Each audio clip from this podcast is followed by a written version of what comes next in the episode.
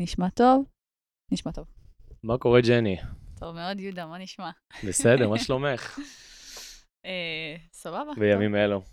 קשוח, קשוח בגלל מה שקורה במדינה, או קשוח אה, בגלל העבודה. בגלל העבודה? בסדר, אנחנו נשאיר את זה אוף טופיק, או שלא off topic. תלוי מה את רוצה. נראה, נראה. אנחנו מכירים כבר הרבה שנים, נכון. אז... יותר אה, מעשר נראה לי. הרבה יותר מעשר, 12 אנחנו מכירים. איזה 14 שנה. וואלה. אפילו 15 שנה. זה כמעט מספר אה, איך 15? אין מצב, מה, מגיל 14? מגיל אה, 15-16. כן, טוב, סבבה, אז אה, אני בן 30 היום. אז אה, כן, 13. 15, 14, אוקיי, בסדר. כן, טוב, משהו כזה. סבבה. כן. אז מה את מספרת לנו? שמעתי שאהבת סרט ברבי. מתחילים מברבי. כן. כן, אהבתי את הסרט ברבי, אני חושבת שזאת יצירת מופת, אני חושבת שזה סרט העשור. אה, אני חושבת שזו הייתה יצירת אומנות. אה, אני לא חושבת שהרבה שנים ראיתי סרט שלוקח ו- את החוויה של איך זה להיות אישה, ובאמת באמת מעביר אותה, לא בצורה מאוד מילולית, כאילו, בחצי שעה הראשונה של הסרט את פשוט חווה את כל החוויה של מה זה להיות אישה, כאילו. ואני חייבת לציין שזה אולי יישמע קצת, אה, אה, לא יודעת, לא הכי תומך בנשים, אבל זה היה סרט ממש ממש מצחיק. וזה גם ממש שימח אותי, כי עשתה אותו אישה, ועשו אותו נשים, וכזה, זה תסריטאיות, וכל מיני דברים כאלה, ובמאית, וכאלה, זה ממש אה, היה גם אה, פאנץ' נחמד בנוסף. יכולה לצאת לי תקציר. בטח. קודם כל של... על מה הסרט תכלס? אני שמעתי ממש מהדברים ואני אוסיף את זה תוך כדי, סבבה. ואז תסבירי לי למה זה... למה אתה חושב שזה סרט כאילו זה? אני אגיד לך את האמת, אני שמעתי הרבה דברים רעים, אבל מנקודת מבט גברית. אינטרנטית גברית, אז אני לא באמת יודע, זה לא שפטתי בעצמי, אז אני אשמח לשמוע את האינפוט שלך. סבבה. אז uh, התקציר של הסרט, uh, איך שאני לפחות uh, מתקצרת אותו, זה ככה. יש לך עולם של ברביות, ברבילנד, סבבה, עולם מושלם, שבו בעצם, מושלם כאילו, בוא נגיד, בעול, בתפיסה שלהם, שבו מה שקורה זה בעצם הכל run by women, סבבה, כאילו, uh, יש לך אישה נשיאה, כל השופטות, כל הבנאיות, כל מי שעושה כל דבר, רופאות, הכל זה נשים, וזה ה-obvious, כאילו, זה לא שאלה בכלל. אתה הולך ברחוב, אתה רואה מישהי בונה, זאת אישה, הכל זה נשים. ו... ו... אמ, מה שקורה בעצם בסרט, יש גם את קן, שזה בעצם יש את הברביות, שיש לכל אחת יש את הבית שלה, זאת אומרת, הנכס שלה, בוא נגיד ככה. הם, כל המרכז חיים שלהם זה הן עצמם והחברות שלהם, ולחיות את החיים הכי הכי טובים והכי כיפים שלהם, ולפתח את, עצמכם, את עצמן והקריירה שלהם, ולהיות רופאה, ולהיות whatever, okay? ויש את, אה, את הבני זוג, בעצם, שזה קן.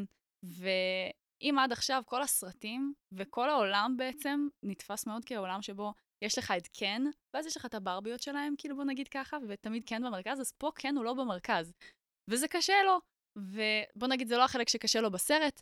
Um, בסרט מה שקורה זה ספוילר, אוקיי? Uh, ברבי יוצאת מהברבילנד אל העולם האמיתי, שבו בעצם הכל הפוך. זה לא שיש לך ב, כאילו אישה נשיאה ולא לא יש לך, אין לך כאילו כל מיני שופטות נשיאות, ומי שבונה ברחוב זה, זה לא נשים, זה גברים. הכל כזה די הפוך, ובעצם בסרט, uh, טוב, זה ממש ספוילר, אני מנסה לא לגלות, אבל מה שקורה בסרט זה בעצם אה, הרבה שבירה של מציאות, בוא נגיד ככה, הרבה כאילו כזה לגלות את האמת, לגלות את העולם האמיתי, לגלות שבעולם האמיתי נשים הן לא באמת בעלות כוח, אלא ממש ממש הפוך. ואז מה שקורה זה שבעצם אה, יש פה די כאילו באיזשהו מקום גם קצת דיכוי של, של גברים בברבילנד, יש דיכוי של הצרכים שלהם והרצונות שלהם. Um, ואז הם באים ובאיזשהו מקום נלחמים על זה, אבל הפוך. הם כזה באים וכובשים דברים וכל מיני כאלה. יש פה מלא ספוילרים, אוקיי? אבל זה לא משנה, זה סרט מעולה. ממש ממליצה עליו בכל מקרה. Um, בעיקר, כאילו, אני חושבת שכגברים, כאילו, יהיה ממש מעניין לבוא ולראות את זה, ולראות, אה, fuck, כאילו, זאת החוויה של נשים, כאילו, בעולם. ככה, ככה הן מרגישות להסתובב, ו fuck, איזה מזל יש לי שאני גבר. באמת, אם הייתי יוצאת גבר מהסרט הזה, הייתי כזה, אומייגאד, אומייגאד, כאילו איזה מזל שאני גבר, זה מה שהייתי חווה אם הייתי גבר. איזה מזל שאת גבר. אם הייתי גבר שרואה את הסרט הזה, זה בהנחה והיית מקבלת את זה שזה הפוך לגמרי, ב-180 מעלות. בוודאי. אני לא חושב שככה דברים תופסים את זה. כאילו, אני חד משמעית, ה input ים שאני קיבלתי שזה כאילו אחרים לגמרי, נשמעים אחרים לא לגמרי. באמת שרק גברים בכל מיני דברים, אבל זה כן... אה, זה כאילו, את אומרת, זה החוויה האקסטרימלית של לייצג את הנקודת מבט של אישה בעולם. כן. אז בוא נגיד את הנקודת מבט, שכאילו, הנקודת מבט שכאילו ב neutral, בצורה הכי ניטרלית, ברור שאת יכולה להיות הכל ואת כאילו, זה לא שאלה בכלל, אוקיי? גברים צריכים לבוא ולהוכיח את עצמם שהם יכולים להיות נשיא, יכולים להיות, אבל כאילו, obvious שלך כל הדלתות פתוחות, כולם מכבדים אותך ברחוב, כאילו, לא יודעת, לא מטרידים אותך, כאילו כל הדברים האלה, יש לך מלא ביטחון, דברים כאלה, זה, זה כאילו ה, החוויה ההפוכה, בוא נגיד ככה. את מרגישה שלנשים היום אין את הדברים האלה? כי אמ, חשוב לציין שאת גם מגיעה מנקודת מבט שאת בחורה מאוד עצמאית. זה נכון. והייתי אומר שאת לא נופלת בשום גבר בשום הישג, ואת גם לא רואה את עצמך ככה ביום-יום, תקני אותי אם אני טועה. זה נכון, אבל לא, שנייה. כן, אני כן מרגישה שיש נושאים מסוימים שבהם אני צריכה יותר לעבוד קשה מאשר גבר. אה, מעניין. לא, לגמרי. כאילו, זה כבר כאילו יותר נופל על כזה, על ההבדלים במשפחה שלי, כי כשאני חושבת על גברים, אני בעיקר חושבת על אבא שלי ואח שלי ואני ואימא שלי, אוקיי? שאני ואימא שלי נשים מעניינות ומיוחדות וחזקות בתחומנו, אבל בסופו של דבר אנחנו גם שתינו עובדות בתחומים גבריים, מאוד כזה הנדסיים, בוא נגיד ככה, ותכנות ודברים כאלה. ותמיד כזה הייתה השוואה כזה של אני עם אח שלי, אני עם אבא שלי, כאילו כמה הם יצירתיים וחכמים, וכמה פיזיקה בא להם ככה בקלות, וכל מיני קונספטים של מתמטיקה, וכאילו, דברים שלי לא בהכרח באים באותה קלות, כשאני ואח שלי נגיד בגילאים דומים יחסית, אז כן מרגיש לי ש, שכאילו, כאילו גם התחומים של הגברים, הם תמיד תחומים נחש, נחשקים יותר, אתה מבין? כאילו זה כזה תחומים שגברים עוסקים בהם, כאילו זה התחומים שגם, לא יודעת, תחומים שבדרך כלל גברים עוסקים בהם, בסדר? גם התחום שאני עובדת בו כרגע זה תחום שבדרך כלל גברים יותר עוסקים בו, נכון? כאילו, סטטיסטית. וזה תחום שנחשב יחסית נחשק וכאלה, אבל אה, לא יודעת. כן, טוב, פה אנחנו נכנסים לממש כאילו גברים ונשים והייטק ולא יודעת. לא, יש פה, יש פה קצת סלט, כי כאילו יש פה את העניין של ברבי שהיא מגיעה מנקודת מבט שכאילו גברים שולטים בכל הסוסייטי, פטריארכיה וכולי וכולי. אני לא כל כך רואה את זה ככה, אבל אני כן אוהב לשמוע את נקודת מבט השנייה. מהמם, ופה את מדברת על הייטק, נכון, שהייטק זה מקצוע שהוא לגמרי כאילו גברים dominated, לגמרי. וגם את וגם אמא שלך כן עוסקות בו, אה, אבל אני קורא בין השורות שכאילו היה עניין גם של אה, אולי מקום להוכיח את עצמך מול הגברים במשפחה, שזאת אומרת שהם חזקים בפיזיקה וכאלה, וזה כאילו כן עניין אותך וכן רצית להיות כמוהם, אז אולי הלכת לשם. אבל איך ההייטק מתקשר לברבי? טוב, עכשיו אני מבולבלת. אמ, זה מתקשר לי פשוט ל... לא יודעת, מה שדיברנו עליו עם כזה... מול איפה את צריכה להוכיח את עצמך, מול גברים ודברים כאלה. כאילו, אני פשוט מרגישה שזה כזה תעשייה באמת שהיא כזה יותר גברית. כן. והיא באמת כאילו, איך, איך אומרים את זה? כאילו, משלמת טוב, כאילו, מעניקה לך חזרה, דברים כאלה. לעומת תעשיות שהן, לא יודעת, יותר נשיות, אבל אני באמת לא זוכרת איך, כאילו, איך הגענו לזה. נראה לי שזה היה בעניין שבו את אמרת שלפעמים גברים, את צריכה להוכיח את עצמך יותר מגבר, משם התחלת, ונראה לי שזה הייטק סימן עבורך מקום שבו את צריכה להוכיח את עצמך יותר מגבר כי את אישה. כן.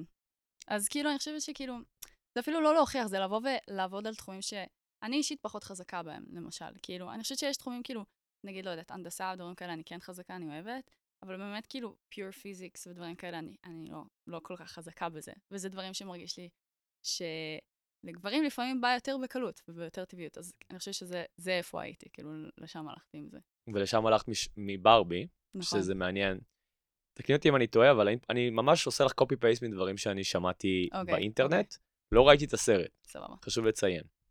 אז אני שמעתי שכאילו, שזה די מצחיק כשאני חושב על זה, אבל לכל הגברים קוראים כן. נכון, לכל הגברים קוראים כן. לכל ולכל הגברים- הברביות קוראים ברבי. אה, לכל ה... לא, זה לא ברבי אבל משהו, ברבי פיזיקה, ברבי כן, זה, אבל יש ברבי גם משהו. כזה ברבי קלאסית, כאילו, ויש... אבל כ- אוקיי, הן הולכות ברחוב ואומרות, היי ברבי, היי ברבי, היי ברבי, לכל הבנות קוראים ברבי. אה, אוקיי, אז השם הוא... אז כן. סתם אמרו לי שלכולם קוראים כן, ולא אמרו לי שכולם קוראים ברבי. זה אותו דבר תכלס. כן, זה אותו דבר. הבנתי. נכון. אז למה זה סרט גאוני? כאילו, הבנתי, אני, תקני אותי אם אני טועה, זה כאילו לא הם שולטות בעולם? אני לא אומרת גאוני, אני אומרת שבאמת אומנותית, החוויה, כאילו, על לעשות תקשורת ישירה בין מסך עם וידאו לנשים, שזה כאילו, לא יודעת, 50 נגיד אחוז מהאוכלוסייה, יושבות ומזדהות הזדהות מאוד מאוד עמוקה, שאני אישית בחיים לא חוויתי עם סרט, אוקיי? מאיפה מגיעה הזדהות? זה מה שאני שואל. זה הזדהות של כזה, oh my god, מה, מה הוא מראה? אה, הוא מראה את החוויה של... אה, פשוט החוויה ההופכית, כאילו, של כאילו, איך זה נראה כש, כש, כשאין. מראים לך חוסר מאוד גדול במשהו. מראים לך עולם שבו פשוט החיים שלך הם הכי privileged שאפשר. כאילו, הכי, כאילו, את מתחילה מהכי גבוה. כאילו, את מתחילה בעולם שבו נשים הן יכולות לעשות הכל, אין לך כאילו שום גבולות, ברור שאת רופאה, ברור שאת... כאילו, זה מין כזה, ברור שאת ה president, ברור שכאילו... זה ה-obvious, ו... ואת לא צריכה ללכת ולהוכיח את עצמך וטטטי ולהראות שאת יכולה לעשות, כאילו, ברור שאת צריכה להוכיח את ה-capabilities שלך, whatever, כאילו שאת מתאימה לתפקיד. אבל את לא צריכה עכשיו לבוא וכאילו להוכיח שאת בדיוק כמו הגברים או משהו כזה, לא, כי כאילו obvious שה president זאת אישה, כאילו, זה, זה, זה לא משהו שאת צריכה להוכיח בעצם. זה עולם קל יותר באיזשהו מקום, ואני חושבת ש, ש, ש, ששם זה נגע, כאילו, לי אישית ואולי לעוד הרבה נשים, שזה כאילו איזה עולם קל, כאילו, וואו, איך אני רוצה לחיות בעולם הזה שבו הכל קל, כאילו, אני לא יודעת, אולי, כמובן שזה לא שלגברים הכל היום קל והם פשוט הולכים ונהיים ראש ממשלה או משהו כזה, אבל uh, זה כן uh, מרגיש עולם שבו הדברים הרבה יותר קלים ואפשריים. את חושבת שהיום יותר קשה לאישה להיבחר כ president, טוב, כ president כן, אבל חוץ מ president, כי אין כאילו, אין לנו track record, תכלס, אז כאילו יש פה הוכחה. אבל איפה את מרגישה שהקושי שלך בלהיות אישה היום? אמ, וואו, יש לזה כל כך הרבה כיוונים לענות על זה. בוא נבחר אחד. אני חושבת ש... אני אגיד שאחד הקשיים בלהיות אישה, מבחינתי, זה גם להיות אישה נשית באיזשהו מקום. גם להיות אישה נשית. כן. זה, זה כאילו ממש מרגיש לי משהו ש... כאילו, קודם כל מילדות זה כזה, הרגיש לי כזה... כאילו שעדיף שלא, כאילו יותר קל אם את כזה... כזה אולי קצת יותר בן וכאלה.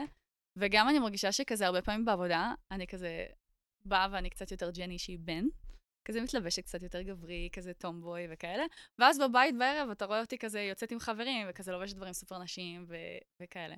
אז um, יכול להיות שזה פשוט כזה אינטרנליזד, כזה שיט שלי עם עצמי, אבל uh, לא יודעת, זה מרגיש לי יותר קל. זה נקודה סופר מעניינת. למה דווקא בעבודה מתנגשת יותר גבריים? ו... אולי גם כי אני עובדת, תמיד, תמיד, בחיים לא עבדתי בצוות שהיה עם אישה. כאילו, תמיד עבדתי בצוותים שיש לי תמיד מנהל ממין זכר, וכזה עובדים נוספים בצוות שהם גברים. אז את לא רוצה להתבלט בנשיות שלך, או שאת מרגישה שזה אולי מושך תשומת לב שאת לא רוצה לקבל? או... אני חושבת שלפעמים, כאילו, בוא נגיד ככה, אני כזה עבדתי בארבע מקומות, ויש לפעמים כזה תגובות של כאילו, בלי דרמה, אל תהיי דרמטית, אל כאילו, אל תהיי היסטרית, אל... עכשיו, זה לא שאני בן אדם היסטרי, אני חושבת שאתה מכיר אותי, אני לא כל כך בן אדם היסטרי, אבל uh, אני חושבת שאני כאילו לא רוצה לתת עוד סיבות של כאילו, טוב, היא בת, אז, אז היא פחות. כאילו, לא יודעת, מין כזה. אבל אני כן חושבת שזה הרבה שלי. כאילו, היו מקומות שבהם הייתי יותר כזה באה בשמאלות, ונשית וכאלה. Uh, ואני חושבת שגם זה מקומות שבהם הרגשתי יותר ביטחון עצמי בעבודה, אגב. Uh, הרגשתי שכזה, הכל קטן עליי, וואי, כאילו, כולם פה, כאילו, ממש, לא יודעת, שמחים שאני פה, לא יודעת, כל מיני כאלה. במקומות שיש לי פחות ביטחון, אז אני יותר בכזה, או בימים שגם יש לי פחות ביטחון, אני כזה יותר קצת בן, כאילו, בעבודה, שזה גם מעניין. אבל זה כאילו ממש הביטחון, חוסר ביטחון שלי וכאלה אז את כאילו מוציאה את השריון עצבי שלך, והשריון העצבי שלך הוא גברי. כן. וכשאת פורחת את מתלבשת בשמאלות. נכון. זה הנקודה. זה ממש מה זה, אז את נובלת כשאת uh, מתלבשת כגבר. זה אה, האנלוגיה שאני רואה. זה, אתה יכול להניח ש, שאולי אני קצת יותר באולי חוסר ביטחון כזה או משהו. כן, מעניין. כן. את יודעת, אני חושב שהנקודה הזאת היא נורא מעניינת, שאת אומרת ש... איך ניסחת את זה? שאת אומרת שאת את מרגישה צורך להתלבש כגבר?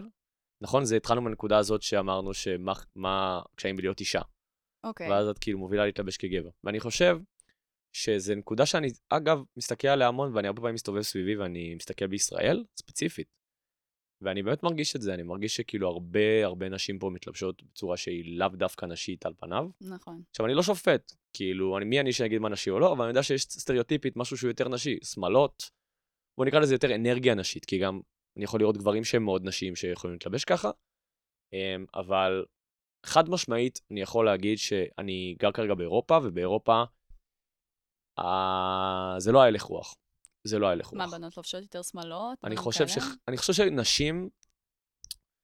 אני אגיד דבר כזה, אני חושב ש...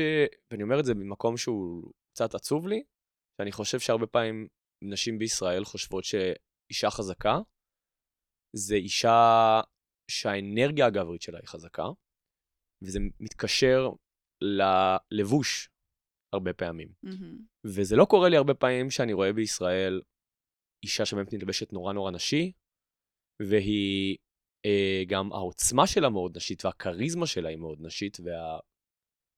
אז אתה מסתכל עליה ואתה חושב, וואו, היא, היא ממש מרשימה, זה מתוך מקום שהיא ממש נשית.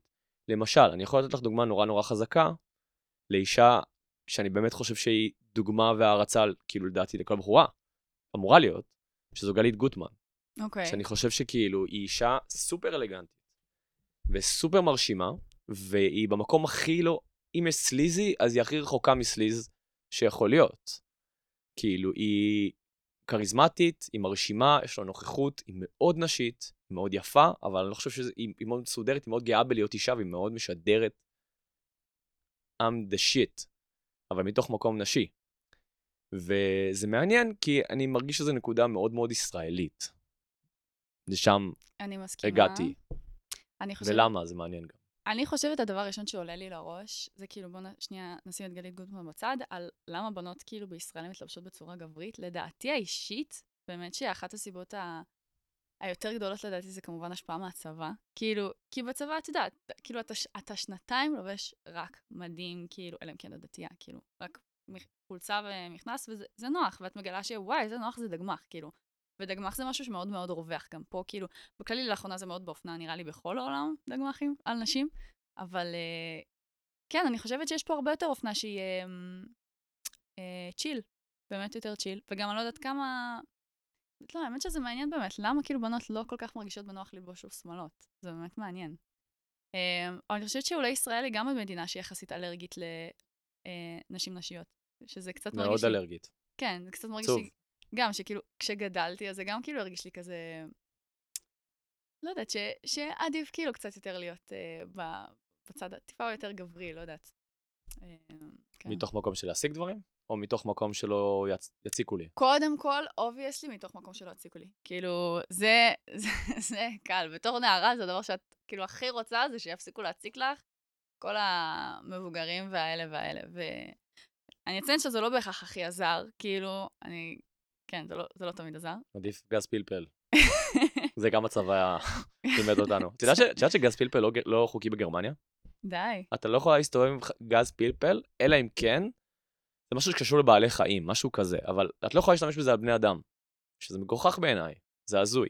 וואו. כאילו זה ברמה שאנחנו גרים ליד אה, מקום שנקרא גורליצר פארק בברלין, מהמם. ויש שם, זה לא הסביבה הכי בטוחה, בוא נגיד ככה, זה כנראה אחד האזורים הפחות בטוחים בברלין, במיוחד בלילה. ואמרתי לאלכס, כאילו, תסתובבי עם גז פלפל, ו- כי זה נורא מפחיד, וגם ראינו כתבה לא מזמן על אונס שם. אז, והיא אמרה לי, זה לא חוקי, זה הזוי, כאילו, מה הבחורה אמורה לעשות? כי להגן על עצמה, באופן שהוא לא כאילו, כאילו חותר ל, את יודעת, נזק בלתי הפיך. שאלה. זהו, אז גל, גז פלפל. ואני אגיד לגבי גלית גוטמן, שכאילו זה מעניין שאתה אומר, כי כאילו האוטומט שעולה לי לראש על גלית גוטמן כשאני חושבת עליה זה כזה, אה, טוב, היא ברבי, היא כזה סופר, כאילו, לא יודעת מה, בראש לי כזה, לא יודעת, מנותחת, לא, אין לי מושג אפילו, כאילו, אני לא, לא יודעת מתי לאחרונה ראיתי תמונה של גלית גוטמן, אבל אז אני חושבת לעצמי, וואי, האישה כאילו יש לה עסק, כאילו, יש לה מלא מוצרים. עד היום אני, לא יודעת, רואה מדי פעם מוצרים שלה בכל מיני מקומות, היא כאילו כנראה מצליח לה, כנראה עובד לה. היא גם בטלוויזיה. אני מה זה, לא יודעת, סורי, אבל כאילו, קול. אבל אה, איזה קטע שעד כדי כך, כאילו, בראש שלי, היא לא נתפסת, האוטומט שלי זה לא לחשוב עליה כוואי, איזה אישה, כאילו, כאילו, לא יודעת, מגניבה חזקה, כאילו, מתלבשת איך שבא לה, כאילו, כזה נשי וזה, וגם, לא יודעת, בעלת עסק על השם שלה והכל. לא שיש לי מושג איך העסק שלה עובד, ומי שם הבעלים, וכל מיני דברים כאלה, אני מניחה שזה היא. אבל אה, אתה מבין, כאילו, עד כמה המוח שלי אוטומט, כאילו, שופט אותה. כאילו, אוטומט זה כזה, טוב, היא שטחית והיא ככה והיא ככה, כאילו, מין כזה. זה מעניין, כי אני לא חושב שגברים מסתכלים עליה ככה. כן? כאילו מתוך מקום שופט שלי שהתחיל ושהיא ככה והיא ככה. אני מחובר מאוד לצד הגברי שלי, וזה לא עבר בי אפילו לשנייה. להפך, דווקא ברגע שראיתי אותה, אני אמרתי, כאילו, וואי, זה אציליתי. כאילו, והאמת שהיה לה- היה לה כאילו תוכנית, איך קראו לה תוכנית? אני לא בדיוק זוכר, משהו, משהו לראות כאילו, כאילו רואים אותך בגובה העיניים, משהו כזה, שהיא הולכת לכל מיני מקרים כאלה קיצוניים נקרא לזה, או סטריאוטיפים בחברה הישראלית, והולכת לכל מיני מקרים כאלה, ורואה מאיפה זה נובע, למשל כל מיני אנשים שגרים עם ההורים שלהם עד גיל 30, עד גיל מאוחר, או אה, אנשים שהתגרשו וחזרו להורים בגילאים מאוד מאוחרים, וכאילו איך נראים החיים שלהם וכל מיני דברים כאלה. אמ, ומה שהרשים אותי לגבי, בכלל לא שמעתי אותה, בכלל לא עבר לי בראש, כמה שחשבתי בהתחלה זה וואי איזה אציליתי, כי יש לה אנרגיה נורא טובה, מעניין. ואז היא גם הייתה פשוט מראיינת ממש מדהימה, כי היא גם הייתה נורא נורא אומרים את זה? אה, חדה, ולא מתנצלת, והייתה מאוד כזה, כי הייתי כזה, וואי, גלית, יש לך אומץ, כאילו, ממש, איזה שאלות, כאילו, הייתי, קראתי בצחוק, כאילו, ממש אה, נוקבות, נקרא לזה, אבל עשתה את זה בכזאת, כאילו, סמובנס, שזה פשוט עובר. אז זהו, אז... אה, וגם, אגב, היה לה גם על ניתוחים פלסטיים, ראיתי את זה, כל זה ביום אחד, זה היה כזה ברצף. אז אה, כן, ואז כל הזמן אמרו לה, אבל גם את מנותחת, גם את מנותחת, ואז היא אמרה, לא, עשיתי רק בוטוקס, זה כאילו לא נחשב. די. שוק כזה, כן. מעניין, אוקיי. כן. טוב. לא זוכר איך הגענו לכזה שיחת עומק על גלית גוטמן. כן, רכילות מעניינת. כן. אוקיי, אבל. בחזרה ל... כאילו, התחלנו מברבי, וברבי מסמל עבורנו את ה... כאילו, מראה שאנחנו שמים מול גברים, לאיך החוויה של אישה נראית. נכון. מה עוד? מה עוד אה, מקש... איפה היית אומרת שהיום הפערים בין לחיות בתור אישה? מה אנחנו לא רואים? האמת שזה נושא ממש מעניין, יש הרבה דברים ל discuss עליהם. לא יודעת, אני מרגישה שיש מקומות שבהם כאילו, זה obviously כן, כן מקל עליי במקומות מסוימים. יש מקומות של כזה, לא יודעת, שאני מרגישה שכזה, גם להיות אישה שנראית סבבה, וזה זה נחמד, או כאילו, לא יודעת. אנשים כזה מאוד שמים לב אלייך, כאילו, וכזה עוזרים לך כזה יותר, זאת החוויה שלי לפחות. אמ, אבל אה, כן, אני לא, אני לא יודעת אם יש לי עוד יותר מדי מה להוסיף על זה, כי לא חשבתי על זה יותר מדי לעומק, על כזה נשים versus גברים, כאילו, בעולם, היום. כאילו, בחוויה כאן. אז למה זה השפיע עלייך כל כך הרבה סרט ברבי? כאילו, אנחנו היינו אמורים לצאת מהנקודת המבט הזאת ולהגיד, כאילו, איזה כיף לי שאני גבר, משם התחלנו. נכון. ה- החוויה היא שכאילו, הם לוקחים את העולם כזה של היום ובאמת שמים אותו לקיצון, רק לצד השני, כאילו של, כאילו באמת נשים מובילות את העולם. נשים קל להן, נשים כאילו זה, הן פשוט מחליטות את הכל, גם בתוך המערכת יחסים שלהן, זה כזה, הן אומרות את המילה האחרונה, כאילו, אה, גם בצורה קצת מדכאת, באמת מדכאת יחסית ל- לקן, בוא נגיד ככה. אה, הוא מביע רצונות והיא די מתעלמת ממנו בהתחלה. אמ, וזה לא שזה בהכרח, כאילו, יש שם, יש שם אפילו over, over, כאילו, ממש כאילו, החזקה יותר מדי חזקה שלהם בעולם, בצורה כאילו שהיא די רעילה, ואת לא באמת רוצה לחיות ככה. ומצד שני את אומרת, טוב, אבל זה באיזשהו מקום לפעמים כן קצת ככה, לפעמים באמת לגברים יש over כוח בתוך מערכות יחסים, ולא יודעת, כל מיני דברים כאלה לעומת נשים, למרות ש... טוב, סתם אני נכנסת פה לגברים, יש גם מערכות יחסים שהן הפוכות.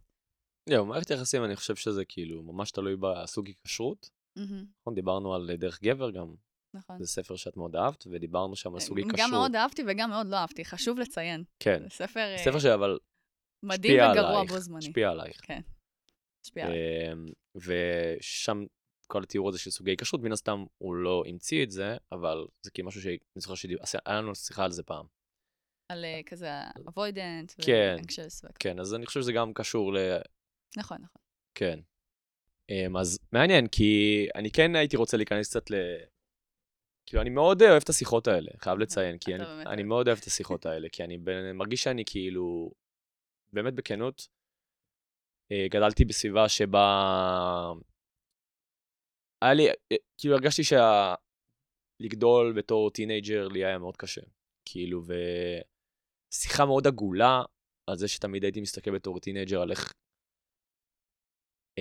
לבנות גילי, הרבה יותר קל להם עם דברים שאני כאילו ממש struggling with. מה למשל? אמ, בוא נעשה דבר כזה, אתה בן 16, 17, 18, 19. ה- מה שאתה פחות או יותר, חוץ מ-exceptions ממש, ממש, כאילו חוץ מאיזה 1 ל-100 או 150, אתה פחות או יותר בלתי נראה. סבבה, אתה בסיטואציה שבה אתה הכי הורמונלי שאתה תהיה בחיים שלך, כאילו, וזו המילה הכי עדינה שאני יכול להשתמש בה, וכולם מבינים למה אני מתכוון. אתה כאילו, יוצא ממך הורמונים מכל חריץ, סבבה? כאילו, הבית צ'כי. ואתה בשלב שאתה הכי פחות אטרקטיבי בחיים. אפילו בתור ילד קטן אתה מקבל יותר תשומת לב מנשים מאשר בגיל הזה. אתה, אתה בשלב, אתה באמת בבוטום של הבוטום של הגרף שאתה תהיה בחיים שלך ברוב המקרים. וזה טרגי, השילוב הזה בין הורמונים מקסימום לאטרקטיב... לאטרקטיבנס מינימום. זה באמת רגע. זה טרגי, וזה ממש ממש ממש טראומטי. ואתה מרגיש בלתי נראה, אתה מרגיש שכאילו... התעללות פשוט מצד העולם, הקטע הזה. כאילו, אני, אני לא חושב שזה מתוך מקום שכאילו לכעוס על הצד השני, יותר מתוך מקום שפשוט הביולוגיה היא טרגית בנושא הזה. ואני חושב שהתהליך גדילה של נשים הוא מאוד שונה. תהליך גדילה של נשים הוא ש... לטוב ולרע, יכול להבין גם את הצד הרע, זה שאתם מגיל 12, מגיל 13, ברגע שאתם נהיות קצת נשיות, מתפתחות להיות אישה, אתם מקבלות תשומת לב בלי סוף. לא כולן, אני מבין את זה, אבל אנחנו מדברים כרגע בהכללה. ולא מתפתח אצלכם החסך הזה בתשומת לב מהצד השני. אה, עכשיו, זה כל כך לא מתפתח, זה כל כך יותר מדי overwhelming שאתם כאילו נמנעות. אני מבין את זה כמובן, זה מאוד מטריד יכול להיות גם בצד השני. ובואו נעשה דבר כזה, אם חוזרים לשאלה המקורית, אתה בגיל 19, 20, 21, אתה קצת יותר גדול, אף אחד לא פותח לך דלתות לשום דבר מבחינה חברתית, בלי כאילו שאתה משיג אותו. נכון. וכאילו, סתם דוגמה, אף אחד לא... איזה אישה בת 30 כאילו מצליחה ויפה, ותיקח אותי לדייט, ותראה לי את העיר, ותקראי את החברים המבוגרים שלה. אתה אומר כשאתה בן 21. כשאני בן 20, 21, 19, 22, 23. אני טוען באופן כללי ש... אתה כאילו חושב שזה טוב שבחורה בת 21, גבר בן 31, לוקח אותה לעיר, מראה לה את החברים שלה, זה כאילו טוב בעיניך? אני טוען שאתן מתבגרות יותר מהר, ואתן רואות הרבה יותר מהר, זה, זה מאוד מושך העולם החברתי הזה. נרצה או לא נרצה, רוב האנשים נמשכים לזה. ואתם מגיעות מתוך מקום שהדברים האלה נפתחים כאילו כמעט no questions asked. ואני לא אומר את זה, כאילו, אני אומר את זה מתוך מקום שיש לכם את המקום אפילו שימאס לכם מזה לפני שבכלל לי, אני מתחיל לגרד את, את, את התחלת המילוי של החסך. כאילו, אתה, אני מגיע לגיל uh, הרבה יותר מבוגר, אני, אני, אני אעשה דבר כזה, אני חושב שגיל ההתבגרות של גבר מסתיים בגיל 25, mm-hmm. פחות או יותר. ואני חושב שתהליך ההתבגרות של אישה מגיע בגיל 16-17. כאילו, גופנית זה כמעט, גופנית זה כמעט מדויק, 17-18, לא, אין לי מחקרים לפניי, אבל אני סתם זורק כרגע אובזרוויישן okay. שאני עשיתי, זה okay, לא אוקיי, יותר מדי. בחוויה שלך. זה נטו בחוויה שלי, so. כן, כמובן. anyway, אפשר להגיד לדעתי שזה, אפשר להסכים שהתהליך התבגרות של גבר הוא מאוד מאוחר יחסית לאישה, גם פיזית. אתה כאילו מגיע לנקודה שאתה סוג של כאילו מתעצב פיזית, mm-hmm. או גם, גם נפשית. נפשית זה ממשיך בגיל הרבה יותר מאוחר, אבל פיזית בגיל 24, 25 להרבה גברים. תראי, ילדים, אנשים בני 22, 3, הם הרבה פעמים נראים מאוד ילדים. נכון. ואישה בגיל 22, 23, אישה, אני לא סתם משתמש במילה אישה, אני חושב שכאילו היא כבר הרבה שנים כבר לא ילדה. זה מעניין, כי החוויה שלי היא לא בהכרח ככה. הרבה פעמים אני מסתכלת, לא יודעת, על סתם ילדות כזה, בראש לי ילדות, בנות 22, בעיקר פה סטודנטיות, הן כן כאילו בכיוון של, של אישה, mm. אבל 22 עוד לא, הרבה פעמים מרגיש לי שהן עוד לא לגמרי, כאילו, זה עוד לא אישה. זה עוד לא השלב שאת אומרת, hmm, אני אישה. כאילו שאת כזה מתעוררת איזה יום אחד ואת כזה, hmm, אני אישה. כאילו, זה עוד לא, לא יודעת, לא מרגיש לי שזה עוד, עוד לגמרי שם. אני מסכימה שהן הרבה יותר... אה, ואני חושבת שגם בגלל שכאילו בנעורים, הרבה מות... יותר מותר לנשים לבוא ולבדוק כל מיני דברים של מבחינת הנראות שלהם והסטייל שלהם ודברים כאלה. ואם בן עושה את זה, אז זה קצת אה, כזה מה אתה הומו, כאילו הרבה פעמים. כזה, אלא אם כן אתה סתם הולך ושם על עצמך קעקועים, בסדר. אבל הרבה פעמים אם זה כאילו ללכת ולהתחיל להתלבש יותר בסטייל וזה, לא יודעת, לפחות כשאני גדלתי זה הרגיש לי שהיה איזה צחוק על, על בנים שהם כזה הולכים ומשקיעים את בעצמם וכאלה, אז, אז מרגיש לי שכאילו רק מגיל 20 ובנים, בח... לא יודעת, אולי תגיד, תגיד לי אתה אם זה נכון, כי אתה בן, אבל כאילו, שרק מגיל 20 ובנים מתחילים כאילו לבוא ובאמת לבדוק את עצמם מול זה, כאילו איפה הם, מי אני בכלל, מי אני חיצונית, איך אני נראה, איך אני כאילו מתנהל בעולם, כאילו מין כזה. ובנות יכולות לעשות את זה קצת יותר מוקדם. אז לגבי סטייל, אני לא יודע, זה מאוד אינדיבידואלי, כי בכנות אני גם חושב שיש מקום להשתפר בסטייל בכללי, גם לנשים וגם לגברים. אני באמת חושב שכאילו המצב של גברים קשה, אבל המצב של נשים גם יכול להשתפר פה בישראל. זה לא, זה אולי בתל אביב המצב קצת יותר טוב, לא בהכרח, אבל uh, אני חושב שזה גם פיזי. כאילו, אני תמיד מאוד השקעתי ב... כאילו, תמיד היה אכפת לי מאיך שאני נראה, ותמיד כאילו מאוד השקעתי. כמובן שסטייל מתפתח גם, וכאילו סטייל של לפני עשר שנים זה כאילו, מן הסתם. חושב שאז אתה בסטייל טוב, מן הסתם היית על הפנים, אבל אני חושב שזה, אה, הרבה גברים כאילו מתחילים עם זה בגיל מוקדם. במיוחד היום, בדור הצעיר, אני באמת חושב שכאילו אינסטגרם, טיק טוק, וכל הדברים האלה מאוד מאוד שיפרו נכון, נכון. את המצב. כאילו, נכון. אתה תראה תמונות מלפני 15-20 שנה, זה לא היה המצב, 30 שנה בכלל על ההיסטור. נכון. לא היה סטייל, או לא היה את הרמת היפוך שיש היום. במיוחד שהיום הרבה אנשים עושים ניתוחים פלסטיים בגיל מאוד נכון. איך את, איך את היום עם, האם את כאילו להיות אישה. האם את מחוברת יותר לצד הנשי שלך בניגוד לגיל יותר מוקדם? כן, אני הרבה יותר מחוברת לצד הנשי, אני מרגישה שזה גם כי וואי, זה ממש נכנס קצת יותר עמוק, אבל אני חושבת שאולי הייתה לי איזו חוויה של, אה, של אין לי, של אני צריכה להשיג ביטחון כלכלי באיזשהו מקום, ואולי עכשיו כשיש לי קצת יותר ביטחון כלכלי, אז לא יודעת, מרגיש לי קצת יותר, אה, אוקיי, סבבה, אפשר כאילו קצת להירגע, קצת להיות בתוך הנשיות שלי, קצת פחות להיות ב... לא יודעת, מרדף כזה של כזה להשיג ולהתקדם, ובואו נתקדם בתפקיד הזה וזה, ומין כזה, אז אה, לא יודעת. אני, יש לי זמן יותר כזה באמת ללכת ולהשקיע בעצמי ולהחליט כאילו, היי, איך בא לי להיראות? איזה סטייל בגדים בא לי? איזה זה? איזה כאילו מין, יש לך יותר מקום להירגע בתוך עצמך, כאילו, ולתוך מי את רוצה להיות בעולם וכאלה. כי גם הקטע של הלבוש הכזה טומבוי, זה לבוש כל כך כל כך קל. את פשוט זורקת חולצה רחבה מאוד, את לא צריכה לדאוג על כלום כאילו בערך, וזהו, ומכנס רחב ואת good to go, כאילו, צריך להתאבר, לא צריך כלום, כאילו, גם עכשיו, לא שצריך, אבל כאילו עכשיו אני נהנית מזה יותר, אז כן. כן. והאמת שאני מוביל uh, קצת לעבר שלך, זה מעניין. אוקיי. Okay. כי היה לך עבר uh, unusual, כן. אפשר לקרוא לזה. עכשיו, אני לא יודע מאיפה להתחיל, את צריכה להגיד לי. אמ, אני יכולה לעשות את הנאום של סיפור חיי בקצרה. זה בדיוק הנקודה. אוקיי. Okay. בדיוק הזמן. אז אה, נעים להכיר, אני ג'ני. אני בת 29, והייתי פירוטנית חמש שנים. בתקופה שהייתי פירוטנית, בעצם נהייתי פירוטנית בצבא, בעקבות ספר שקראתי, ואז עוד כמה ספרים. ואחרי שהשתחררתי מהצבא, אה, הקמתי קהילה ביחד עם עוד בחור ועוד כמה אנשים, וחיינו בטבע. אה, חיינו ברמת הגולן, כזה במשך כמה חודשים, וכל שבוע נדדנו ממעיין למעיין, חיינו במעיינות, שתינו מהמעיינות, התקלחנו במעיינות. אה, חיינו כזה לא מחוברים לטלפונים כל כך, כאילו לי אישית כן היה טלפון, אבל כל השאר פחות, הם פחות אה, הסכימו עם הקונספט של טלפונים. אה, ואוכלנו מה שגדל על העצים, זאת אומרת... אה, אכלנו כזה מה שגדל על העצים, כל מיני כזה תותי עץ, מה שגדל. אה, סבבה, זה היה כזה גיל 21. אחר כך עברנו לחיות ביחד בקומונה פירוטנית בעוספיא, חצי שנה. זה היה ממש נחמד גם, אני אישית ממש נהניתי. ושם הבנתי שזה משהו שאני רוצה לעשות. וואי, בא לי ללכת ולהקים קהילה ולחיות איתה בג'ונגל. אז uh, של פירוטנים, כזה קהילת פירוטנים בג'ונגל. אז זה היה התוכנית. ואז אמרתי, טוב, איך אני עושה את זה? אני בת 21, בלי שקל, uh, אין לי שום מקצוע, הייתי כאילו, נהגתי על האמרים בצבא, כאילו, אין לי, אין לי, מה, מה...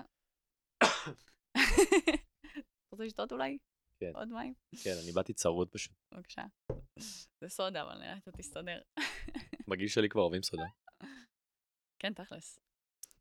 קיצר, אז uh, אמרתי, טוב, אני רוצה ללכת להקים שבט באקוודור של פירוטנים, להקים, לקנות שם קהילה, ו... לקנות שם, סליחה, לקנות שם שטח, לקנות קהילה. מעניין. משחק מילים. לקנות uh, שטח, להקים שם קהילה של פירוטנים.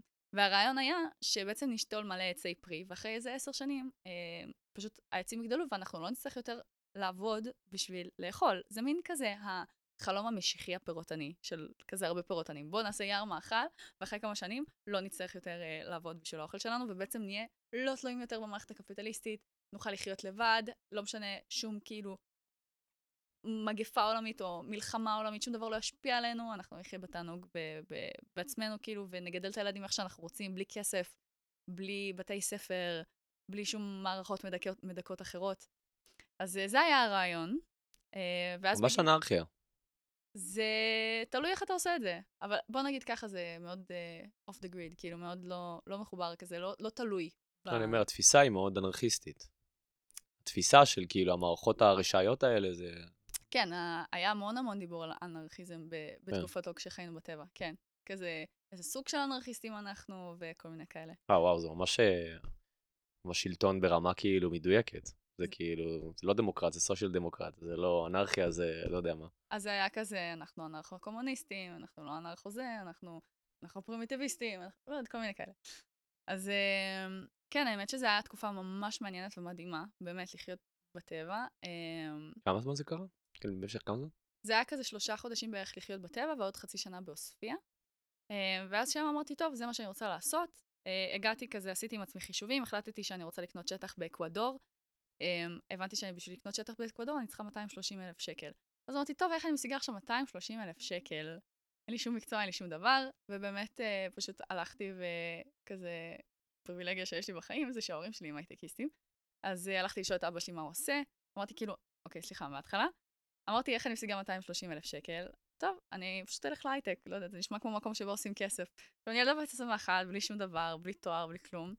אה, אבל ההורים שלי כן הייטקיסטים, אז הלכתי ושאלתי אותם מה הם עושים. אבא שלי אמר לי שהוא סיס-אדמין, ניסה להסביר לי מה זה, לא הבנתי כלום. אמא שלי אמרה לי שהיא QA, התחילה להסביר לי מה היא עושה וזה. זה היה לפני כזה שמונה שנים, אז היא, התקדמה קצת גם. אמ, וזהו, ואז אה, אמרתי, וואי, זה נשמע לי מעניין. הלכתי, עשיתי קורס, נכנסתי להייטק בגיל 21 בשביל להתחיל אשכרה לחסוך כסף ל- לקנות שטח באקוודור. אז כל זה, זה ההתחלה של הסיפור. הסוף של הסיפור זה שבגיל 24 סיימתי לחסוך את הכסף, טסתי לאקוודור, לקחתי חל"ת מעבודה, אה, הגעתי לג'ונגל, שבאזור שנקרא לוחה, שזה האזור שבו רציתי לקנות שטח, הגעתי לקהילה פירוטנית כבר קיימת שם, והייתי שם חודש. אה, אני אעשה ספוילר, אה, למרות שיש לי סרט על זה, אם מישהו רוצה לראות, זה כזה סרט מאוד חמוד, אני ממליצה. והייתי שם חודש, והיה לי אה, גם כיף, אבל גם מאוד מאוד קשה, כי הייתי מאוד מאוד אלרגית לעקיצות של יתושים, ופשוט באיזשהו שלב כולי התנפחתי. כל העקיצות שהיו לי על הגוף היו כזה קשות וחמות ונפוחות מאוד, ולא יכולתי לישון בלילות, ולא לישון זה החולשה הכי גדולה שלי, אני לא יכולה לא לישון.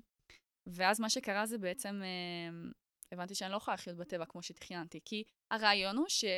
כולם כזה, למה את לא שמה פשוט כזה אלטוש? למה את לא לוקחת כזה משהו נגד? הרעיון הוא שזה בדיוק הנקודה, נכון? שלא משתמשים בכלום, כאילו כלום, אוקיי? ברמת ה... לא חיסונים, לא אנטיביוטיקה, לא כלום? obviously, שלא, ברור שלא את זה, אבל גם אה, לא... זה לא כזה אובייס. לא, זה כאילו... את יודעת, לבן אדם ממוצע. אני רק אסביר את הרמה, ואז תבינו למה זה obvious, כי לא משתמשים בשמפו מרכך, אה, משחת שיניים, דורדורנט, לא, מג... לא מתגלחים, לא שמים לק, לא מתאפרים, לא שמים שום דבר שמגיע מבקבוק על הגוף. שום דבר כזה גם בגדול, כאילו הדבר היחיד שהייתי שמה על הגוף שלי זה רק סודה לשתייה בתור דורדורנט, זה, זה הדבר היחיד שזה היה נוגע. סודה לשתייה זה לא שורף? לא, זה די שורף, כאילו לפעמים זה קצת מגר את האור, אבל כן. בגדול זה, האמת שזה היה אחד הטובים כדורדורנט. זה, זה די מפתיע. אמ, אז זהו. אז ומה עושים, אם מותר לשאול את הדברים האלה, נגיד מה עושים עם מחזור? אמ, מונקאפ זה משהו שהיה סבבה. מה זה? אני רוצה לדעת? כן, בטח, איך אתה לא יודע מה זה כן, מונקאפ? אני לא יודע. זה מין כזה גביונית מסיליקון, כזה כמו, כזה, כמו כוס וודקה קטנה, אוקיי? מסיליקון, ש... כמו שקונים בקיוסקים, ילדים הערסים. כן, לא יודע, כן, יש גדלת בבאר שבע, אתה אמורה לדעת, לא אני- משנה. אנחנו שותים מהבקבוק. מעולה. אז אה, יש אה, גביונית, שזה בעצם אה, כוס סיליקון קטנה, שפשוט כאילו, זה, זה כמו טמפון, זה, זה עובד די דומה, רק שזה אוסף את הדם, ואז את הולכת ושופכת אותו איפשהו אה, בטבע. לאבלי. כן. כן, אז זהו, בגדול. אם יש לך עוד שאלות על החיים בטבע, בלי נייר טואלט. יש לי המון שאלות על החיים בטבע. אמ, אבל זה כן מעניין, אני זוכר, קודם כל הסרט שעשית, אני כן אשמח שתפרטי עליו, אני- אפשר לראות אותו היום? בוודאי, הוא זמין ביוטיוב. זאת זה- אומרת, לא ביוטיוב, ביוטיוב יש את הטריילר, ומשם יש אה, לינק לסרט, פשוט יוטיוב לא נתנו לי להעלות אותו בגלל אה, זכויות יוצרים על כל מיני מוזיקה? שירים, כן, שהשתמשתי בהם. אז נשים את זה בלינק בסרטון גם uh, ב description. Um, קודם כל אני ראיתי את הסרט, זה סרט אחד הטובים. כאילו ממש ממש טוב, תודה רבה. מעניין רצח, ולא בגלל שאת חברה שלי, בגלל שזה באמת באמת סרט ממש טוב, עשוי טוב, אני... היה לך- כאילו רקע בקולנוע לפני זה? אה, לא, אבל זה משהו שאני תמיד אומרת, שאני מרגישה שלדור שלנו יש כזה נגיעה טובה בבימוי ועריכה וסרטים. לא יודעת, כי נולדנו עם מצלמות. כי לא נולדנו עם מצלמות בידיים, אבל כאילו גדלנו באיזה שלב עם מצלמות בידיים. אז הקרדיט לא לך, הוא לדור. אז לדעתי כן, זה כן, לדור שלנו. זה לא לג'ני.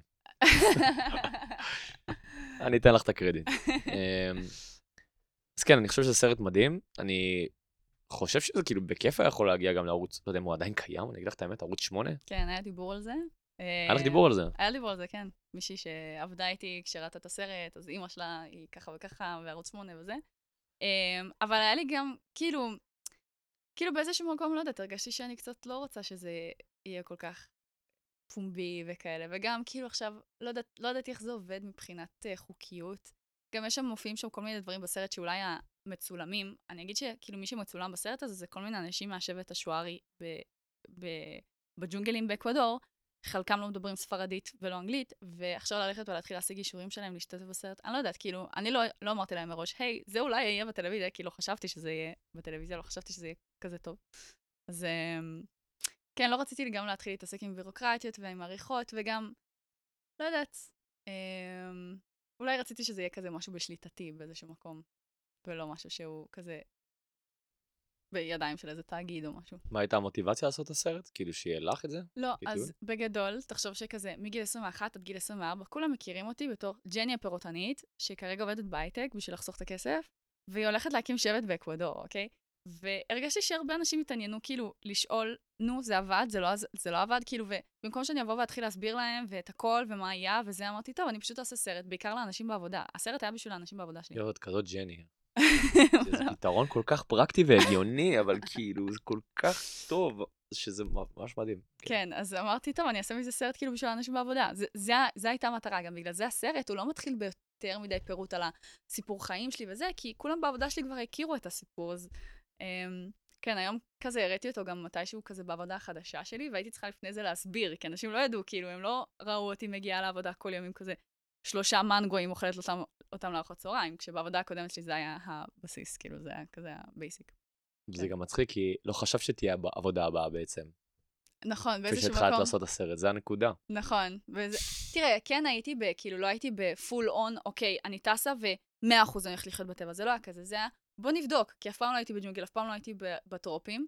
אני כן אגיד שללכת ולעשות את כל זה, לפני שאת יודעת האם את יכולה בכלל לחיות או לא לחיות בטרופים, כאילו אני, אני אגיד שזה לא הכי חכם בלשון המעטה, וגם בדיעבד, היום אני יודעת לעשות מחקרים הרבה יותר טובים ממה שידעתי לעשות אז. אז המחקר שלי היה כאילו טבלה אחת, כאילו טאב אחד באקסל. היום אתה מכיר את המחקרים שלי באקסל? כאילו אני כזה רוצה, לא יודעת מה, לקנות בית, לא משנה מה, זה כזה לפחות 15 או 30 טאבים, כאילו, עם כזה מלא דאטה, וזה הכל כאילו מתקשר אחד עם השני. אנחנו. נמכור את ה template ב description גם, אם אתם רוצים לקנות דירה. 50 דולר. תכפילי את זה כפול אה, מהצופים, זה יכול להיות אחלה ביזנס. יפה. אנשים עושים את זה ל Notion, את יודעת, אנשים מוכרים נכון. template ים של Notion ועושים את זה אשכרה כסף, כאילו 15 דולר, 10 דולר. כן. זה אחלה ביזנס. זה אז אה. בא לך בטבעי. טוב, נהדר. אז מה, רגע, באיזה רמה אולי היה טוב המחקר? פספסתי את החלק אה, הזה. המחקר כאילו על איפה אני הולכת לחיות, איפה אני הולכת להקים את השבט שלי. אה, ומה אני צריכה לדעת בשביל להחליט, כאילו, האם אני באמת הולכת לחיות עכשיו בג'ונגל או לא. זה פשוט משהו שבאיזשהו מקום, מה שזה נתן לי בחיים באותה תקופה, זה אבן דרך מאוד מאוד גדולה כזה לעוד כמה שנים.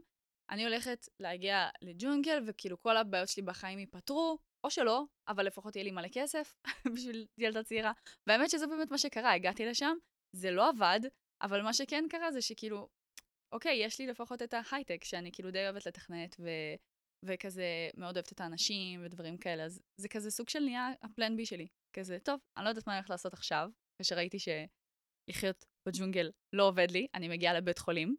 אמ, אז אה, כן, זה נחמד שהיה לי את זה כמשהו נוסף, כאילו, כמשהו להמשיך לעשות בינתיים. רוצה לדעת מה עקץ אותך? כאילו, מה הגיע ל...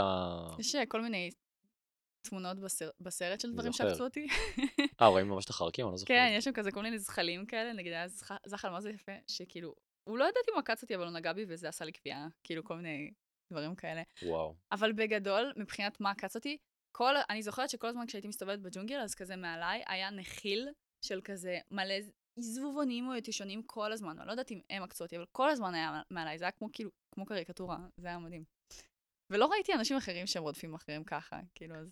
גם חשוב לציין שמן הסתם יש שם עוד אנשים, כן, והם אני- לא נעקצים או שהם פשוט כבר לא רגישים לזה. הם, אה, הם כולם קודם כל מערביים, כאילו בקהילה שאני הייתי בה, אה, שחייתי בה רוב הזמן, והם לא, הם, איכשהו הם לא נעקצו, כאילו הם קצת נעקצו, הם כבר היו רגילים, כל מיני כאלה, כן. אני, אני גם מכירה את עצמי שיתושים מאוד אוהבים אותי, כאילו אני, אני מסתובבת, תמיד יש לי אלטוש בתיק, כאילו גם היום. כאילו אני יוצאת לפארק, אלטוש, כל מקום אלטוש. ולמה בטבע בישראל לא הרגשת את זה?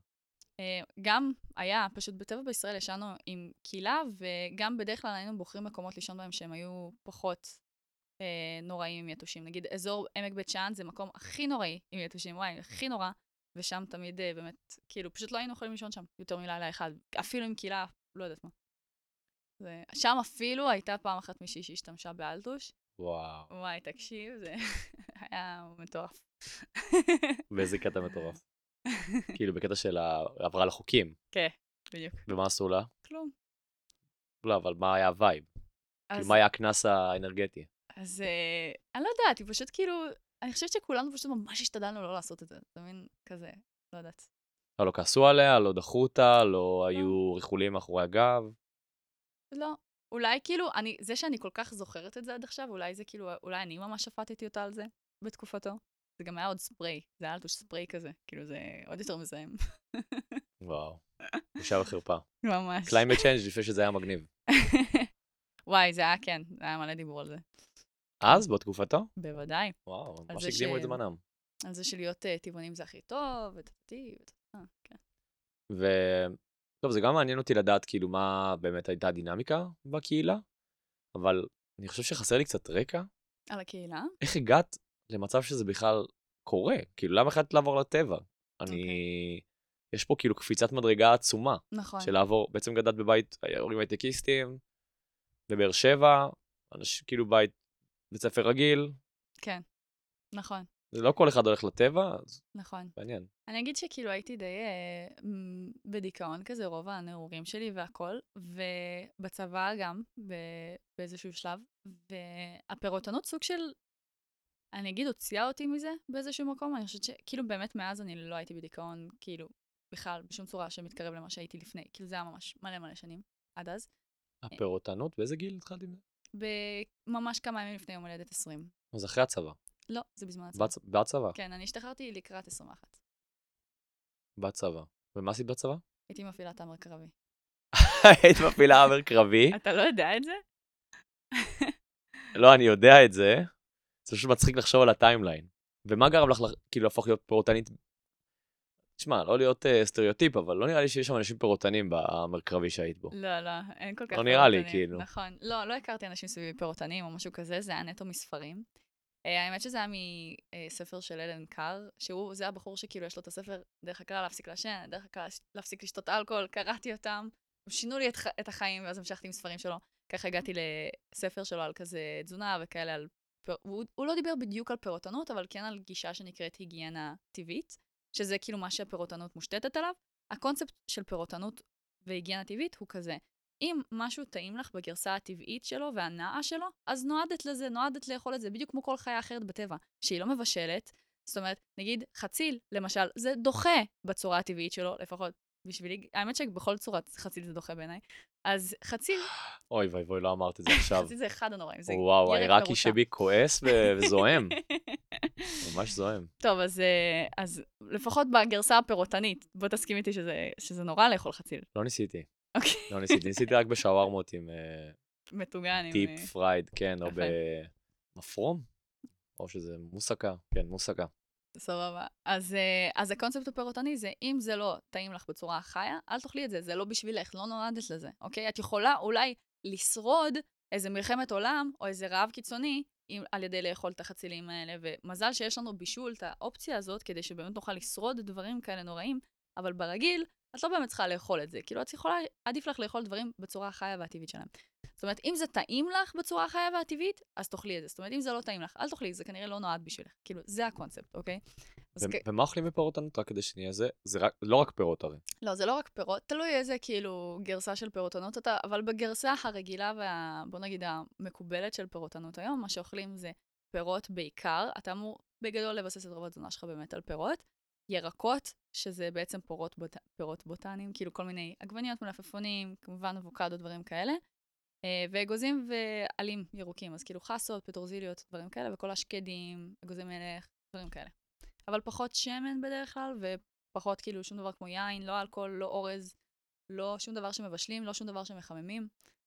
אז אה, שמן זית לא? פחות, לא. גם זית. לא מחומם? למה? בוודאי שלא מחומם. לא, אם לא, כי אם זה טבעי, למה לא? כי בגדול הרעיון הוא, למה שלא תאכל פשוט זיתים? למה אתה צריך את ה- את ה extraction של רק שמן? למה אתה צריך את ה... בגדול גם, ספציפית, אמ, עוד, יש כל מיני סעיפים של פירוטנות, אבל אחד הסעיפים זה כזה, אחד הזרמים של פירוטנות זה 80-10-10, שזה בעצם תזונה שבה אתה, 80% מהתזונה שלך היא פחמימה, 10% מקסימום חלבון ו-10% מקסימום שומן. אז עדיף לך בכלל להימנע כמה שיותר לצרוך סתם שומן ושמן כמו שמן זית. בגדול, זאת הגישה. זאת הגישה. מהמם. ואיך הגעת ל... אבל הגעת לזה מתוך מקום של דיכאון? או לא, מאיזה לא. מקום? לא, לא. אז איך הגעתי לפירוטנות ספציפית? אמ, אולי לספרים, ואז לפירוטנות. לא. כן, אז לספרים הגעתי כזה מזה שהייתי מעשנת, והייתי שותה. הייתי שותה מלא אלכוהול, כאילו זה היה כזה... פשוט לא ראיתי את עצמי חיה בלי אלכוהול. זה היה די הדרך העיקרית שלי להתמודד עם, עם הדיכאון בתקופתו, אה, במשך אה, לא מעט שנים. והקטע עם, אה, עם איך הגעתי לזה, זה בעצם שהתחלתי מלהפסיק לעשן סיגריות. מישהו המליץ לי באיזה אימון שהייתי בו כשהייתי מפעילה את המרקרבי, אז איזה מתאמן שלי המליץ לי על הספר הזה, של אה, הדרך הקלה להפסיק לעשן, של אלן קאר. ואז אחרי זה, אה, באמת קראתי אותו, הפסקתי לעשן, הייתי בשוק, כי עד אז לא הצלחתי להפסיק לעשן כמה שלא ניסיתי. ואז קראתי את, הדר, את הדרך הקלה להפסיק לשתות, וגם, כאילו, וראיתי שזה פשוט משנה לי את החיים, באמת, בצורה כזאת קיצונית. כאילו, להפסיק לשתות, להפסיק לעשן, פשוט הרגיש לי של, כאילו זה נתן לי מלא כוח על החיים שלי בחזרה, כזה, הא, זה לא שולט בי, אני יכולה אשכרה ללכת, ולהפסיק לעשן, ולהפסיק לשתות, והחיים ממשיכים. כאילו, זה לא מחמיר, זה לא כאילו שהדיכאון שלי מחמיר, זה לא שהחיים נהיים יותר טובים, הם פשוט ממשיכים, הכל בסדר, מין כזה. אמ, ואז אה, נהייתי פירוטנית, והסיבה אחר כך של למה התחלתי לחיות בטבע, היא, אוקיי, אז נהיית פירוטנית, את נכנסת לכל הקבוצות האלה בפייסבוק, שכל הקבוצות האלה מלאות, מן הסתם בצורה טבעית, גם בכל מיני אה, דברים אלטרנטיביים נוספים. לא רק התזונה המאוד מוזרה והקיצונית והאלטרנטיבית הזאת, אלא גם כל מיני דברים כמו, אה, למה ללכת לעשות תואר בעצם? בואו בוא נשקול את זה מחדש. ו... למה, כאילו, כל דבר, למה כל דבר? למה לשלם מיסים? למה אה, לגור בשכירות בדירה, כשאת יכולה לחיות בטבע, לא לשלם לאף אחד שכירות, יש לך מים זורמים של הטבע, את יכולה לשתות אותם במלא מעיינות בארץ, את יכולה לשתות אותם, את יכולה להתקלח שם, הכל די סבבה, כאילו, יש שלושה חודשים בשנה לפחות שאת יכולה לחיות בטוב בטבע, כאילו, בגדול, תלוי איפה וזה. אה, ובעצם היה הרבה פיק, פיקפוק שהתחיל כאילו להתבצר אצלי. אמ, ברגע שנהייתי פירותנית, גם נפתרה לי בעיה בריאותית ממש ממש גדולה, של אה, היום אני חושבת שזה יותר אנדומטריוזיס, זה לא מאובחן אצלי, אבל זה ממש נראה ומרגיש ככה. ואז זה היה פשוט משתק אותי, וברגע שעברתי לפירותנות... מה זה אנדומטריוזיס? אז אנדומטריוזיס זאת אה, מחלה, זה בסדר? כן, בסדר. אז אנדומטריוזיס זאת אה, מחלה בגדול שיש ל-10% מהאוכלוסייה אצל אנשים, ש... או נקבות, יותר נכון, אני מניחה, שבעצם מה שהיא עושה זה כל מיני אה, ריריות של הרחם יוצאות ומטיילות בגוף ועושות אה, בעיות וכל אה, מיני דברים שקשורים לדלקתיות. אה, זה מתאפיין בכאבים ממש ממש ממש חזקים. אצלי אני אישית מתעלפת מזה, כשזה קורה לי פעם בחודש, ו... ומה שקרה זה שזה פשוט... מתעלפת? מתעלפת מרוב כאב, כן. זה ממש נורא. כאילו, מה זה, את ממש נופלת על הרצפה? זה כזה שאת פשוט כואב לך, אני יודעת שיש לי, כאילו מהרגע שזה מתחיל, יש לי משהו כמו 5-10 דקות להגיע למקום שבו אני יכולה לשכב, כי אם אני עומדת, אז כזה פשוט באיזשהו שלב הגוף שלי, פשוט הכאב מפסיק, הכאב נוראי. כאילו הכאב הכי הכי הכי גרוע שחוויתי בחיים שלי, ויש לי כזה 5-10 דקות, או שכאילו הכאב הזה באיזשהו שלב פשוט פתאום מפסיק, יש לך כזה שלוש שניות, ואת פשוט נכבדת, את, את מתעלפת, את על רצפה, כאילו, נופלת, כזה. אני גם זוכר שאמרת שהיית מקבלת מחזור כמות לא סבירה בחודש, כן, נכון? כן, כן, הייתי מדממת כזה בין פעמיים לחמש פעמים בחודש. ובאמת ברגע שעברתי לפרוטונות, בחודש הראשון זה נפתר. סליחה, אחרי שנים שהייתי ככה. ומבחינתי, גם תחשוב שעד אז הייתי הולכת ל... הייתי איזה שלושה גינקולוגים, לא יודע, כל מיני דברים, כאילו ניסיתי מלא דברים לפתור את זה כזה, לקחתי מלא כדורים, ולא יודע, הסריקו לי כל מיני דברים, ושום דבר לא פתר את זה. והיו לי כאבים מזעזעים, באמת, הכדורים גם לא פתרו את זה, הגלולות כאילו. ובאמת ברגע שעברתי לפרוטונות, הכל נפתר. ואז חודש אחרי זה, וחודש אחרי זה, הכל נפתר, הכל עובר, כאילו אין לי, אין לי כאבים, אין לי שום דבר. אני כאילו מדברת הכי כאילו מעט שדימונתי בחיים, כאילו הכל בסדר, סליחה אם זה עובר כאילו יותר מדי אינפורמציה. זה בסדר. ואז מה שקרה זה שבעצם, כאילו אתה מרגיש שהכל שקר, זה כאילו הגיל הזה, אולי זה אמור לבוא מוקדם יותר, אני לא בטוחה, אבל אצלי זה הגיע באמת בגיל 20, כאילו כשהייתי בצבא, ברגע שאני הייתי פירוטנית, הכל היה שקר, כאילו, אוקיי, הרופאים, הנה, אני כאילו הצלחתי יותר טוב מהם, וכאילו, לטפל בגוף שלי. עובדה, אין לי כאבים. זהו, זה עבר. כאילו, אני לא יודעת בכלל, כאילו, ש- שהולך להגיע לי מחזור, לא, כלום, כאילו, הכל טוב. ו... כן, אז בעצם, ביחד עם זה אתה מבין, אוקיי, לא, אני רוצה ללכת לנסות כאילו לא את המסלול הרגיל. כאילו, עד אז חשבתי שאולי, אולי אני אצטרך לעשות באמת תואר, למרות שממש לא רציתי לעשות תואר. ובעקבות כל הדבר הזה, כאילו, באמת אמרתי, לא, אני אלך לחיות בטבע. אני אלך לחיות בטבע, אני אקים קהילה, כאילו. זה לא היה בדיוק ככה, זה היה כזה, מישהו כתב לי בפייסבוק, אה, הוא כתב כזה באיזה קבוצה של פירוטנים. תגידו, יש איזה מקום שחי לפי התזונה הזאת בארץ? ואז כתבתי לו, לא, אבל אפשר להקים, אם אתה רוצה. ואז אה, זה היה בצחוק שכתבתי את זה, אבל הוא לקח את זה ברצינות, הוא שלח לי הודעה, ואז הקמנו את זה. ככה זה- ככה זה התחיל. טוב, זורמת. כן, והכרתם בפייסבוק, והחלטתם להקים קהילה, כן. שזה בפועל מאמר, אמר לנדוד בין מעיין למעיין. נכון. ומה עשיתם פוסט בפייסבוק, ואנשים פשוט אמרו, יאללה, אני בא. אז אה, האמת שפתחנו קבוצה, שנקראת אה, מקים שבט, לא זוכרת, משהו כזה. ואנשים פשוט הצטרפו, היה איזה מאות אנשים בקבוצה הזאת, ואז היינו כותבים בהתחלה, לפני שהתחלנו ב- בטבע, כתבנו כזה, עוד לפני השחרור שלי גם, איזה חצי שנה לפני זה עבדנו על זה, וכתבנו שכזה כל שבועיים אנחנו נפגשים בפארק הירקון, עושים כזה ארוחת פירות, תבואו וזה, וככה התחלנו להכיר את האנשים בעצם. וכמה אנשים הצטרפו בסוף בפועל? בסוף כזה היינו גרעין של חמישה-שישה כזה שנשארו קבוע, ועוד כל מיני שבאו, הלכו, באו, הלכו, וגם כשחיינו בטבע הכרנו עוד איזה עוד שבט שחי ככה. ו... גם ישראלים? גם כאילו, ישראלים, הסתם. כן, אבל הם היו כאילו אפילו יותר קיצוניים מאיתנו בכל מיני אה, דרכים ומובנים משלהם. אה, וזהו, זה היה מאוד מעניין. זה מאוד מעניין, כאילו הסיפור הזה שבו בעצם נשבר לך כמה קונספטים נורא בסיסיים של המציאות, ואת החלטת שכאילו, בעצם החו... הייתה חוויה, הייתה חוויה שבה את מעריכה מחדש עושה ריאססמנט להרבה קונספטים בסיסיים במציאות שלך, ואז את אומרת, רגע, מה עם שאר הקונספטים שלא ריסקתי? כאילו איזה עוד אוצרות מתחבאים מאחורה. מאחורי האבן הזאת. כן. ואיזה פרופיל, היית אומרת, יש לשאר האנשים שבטח בשבט, שהגיעו למצב שהם החליטו להפוך את כל הקערה. זה ממש מעניין, כי אני לא בטוחה שהם היו מאותו מקום כמוני. אה, תראה, הרוב היו כאילו מאוד צעירים, כאילו הרוב כזה, אני הייתי בת 21, הייתה מישהי בת נראה לי 19, 18, 17, והיה בחור בן 16, גאון כזה, סופר גאון, כאילו, ידע כאילו באמת תארים, כאילו בגילו משהו, ילד גאון רצח, כאילו, top 3 בחיי של גאונים שהכרתי. אמ, ואני חושבת שאצלם זה היה יותר ממקום כאילו של הם, הם באמת כאילו מלכתחילה היו שוברים את, ה, את החוקים, הם כזה היו, ברור שאני לא מתגייס, לא יודעת, כל מיני כאילו דברים שלנו כזה, זה אולי קצת היה ברור ההפך כזה, אז uh, הם כזה אה, דור אחר קצת, הם מגיל צעיר הרבה יותר, הם היה להם ברור שהם פשוט עושים מה שבא להם באיזשהו מקום. נגיד הבחור בן ה-16 החליט שהוא לא הולך ללמוד יותר כאילו לבית ספר, שזה היה מדהים בעיניי. Um, כי הוא פשוט יודע, והוא פשוט לא צריך כאילו כל מיני דברים שם. זה, כן, זה פשוט, אני, אני אגיד שזה אנשים מרדנים הרבה פעמים, כאילו מרדנים ב, בקטע טוב, כאילו מורדים בכזה מה שצריך לעשות. ואם אנחנו לוקחים את זה קדימה, איפה הם היום? הם חושבת גם איתך כאילו בחזרנו לקפיטליזם? הם גם איתי בחזרנו לקפיטליזם לגמרי. Uh, אני חושבת שהם כולם אקדמאים חוץ מאחד, שהוא היה היותר, הוא כזה היה מבוגר יותר. אנחנו היינו בני 21, הוא היה בן 28-9 או 7, אני לא בטוחה בן כמה הוא היה אז, לא זוכרת. והוא ספציפית כן קנה שטח באזור יבניאל, והוא גר שם היום מדי פעם ודברים כאלה. אז הוא כן המשיך עם החלום הזה של אה, וואו, זה היה מעניין לדבר איתו גם. להקים קהילה. האמת שכן, כדאי לך. האמת שממש כדאי לך. הוא כזה, אולי אני אעשה ראיונות עם כל השבט. האמת שכן. עם אדון גאוני בן 16, אז יהיה נחמד לדבר איתו. וואו, אתה חייב לעשות איתו ראיון. כן? כן, וואלה, אני אקח את ה challenge הזה, אם הם יזרמו, הם יזרמו. סבבה. אז אה, כן, אני אתן לך את השמות שלהם אחר כך. תראה אם... יאללה, ניתן להם את הרעיון הזה ונראה אם יזרום להם. סבבה. בסוף אני אעשה ההיסטוריה של שבט, איך קראת- קראתם לעצמכם באיזה שם? השבט. השבט! פשוט לא היה כל כך תחרות, אתה מבין? אז כאילו, יכולים לקרוא לעצמנו השבט. כן. השבט. יאללה, The Tribe. אקזקטלי. מגניב, אהבתי. כאילו, בלי להתחכם ישר לעניין לפרצוף. מגניב. ביותר.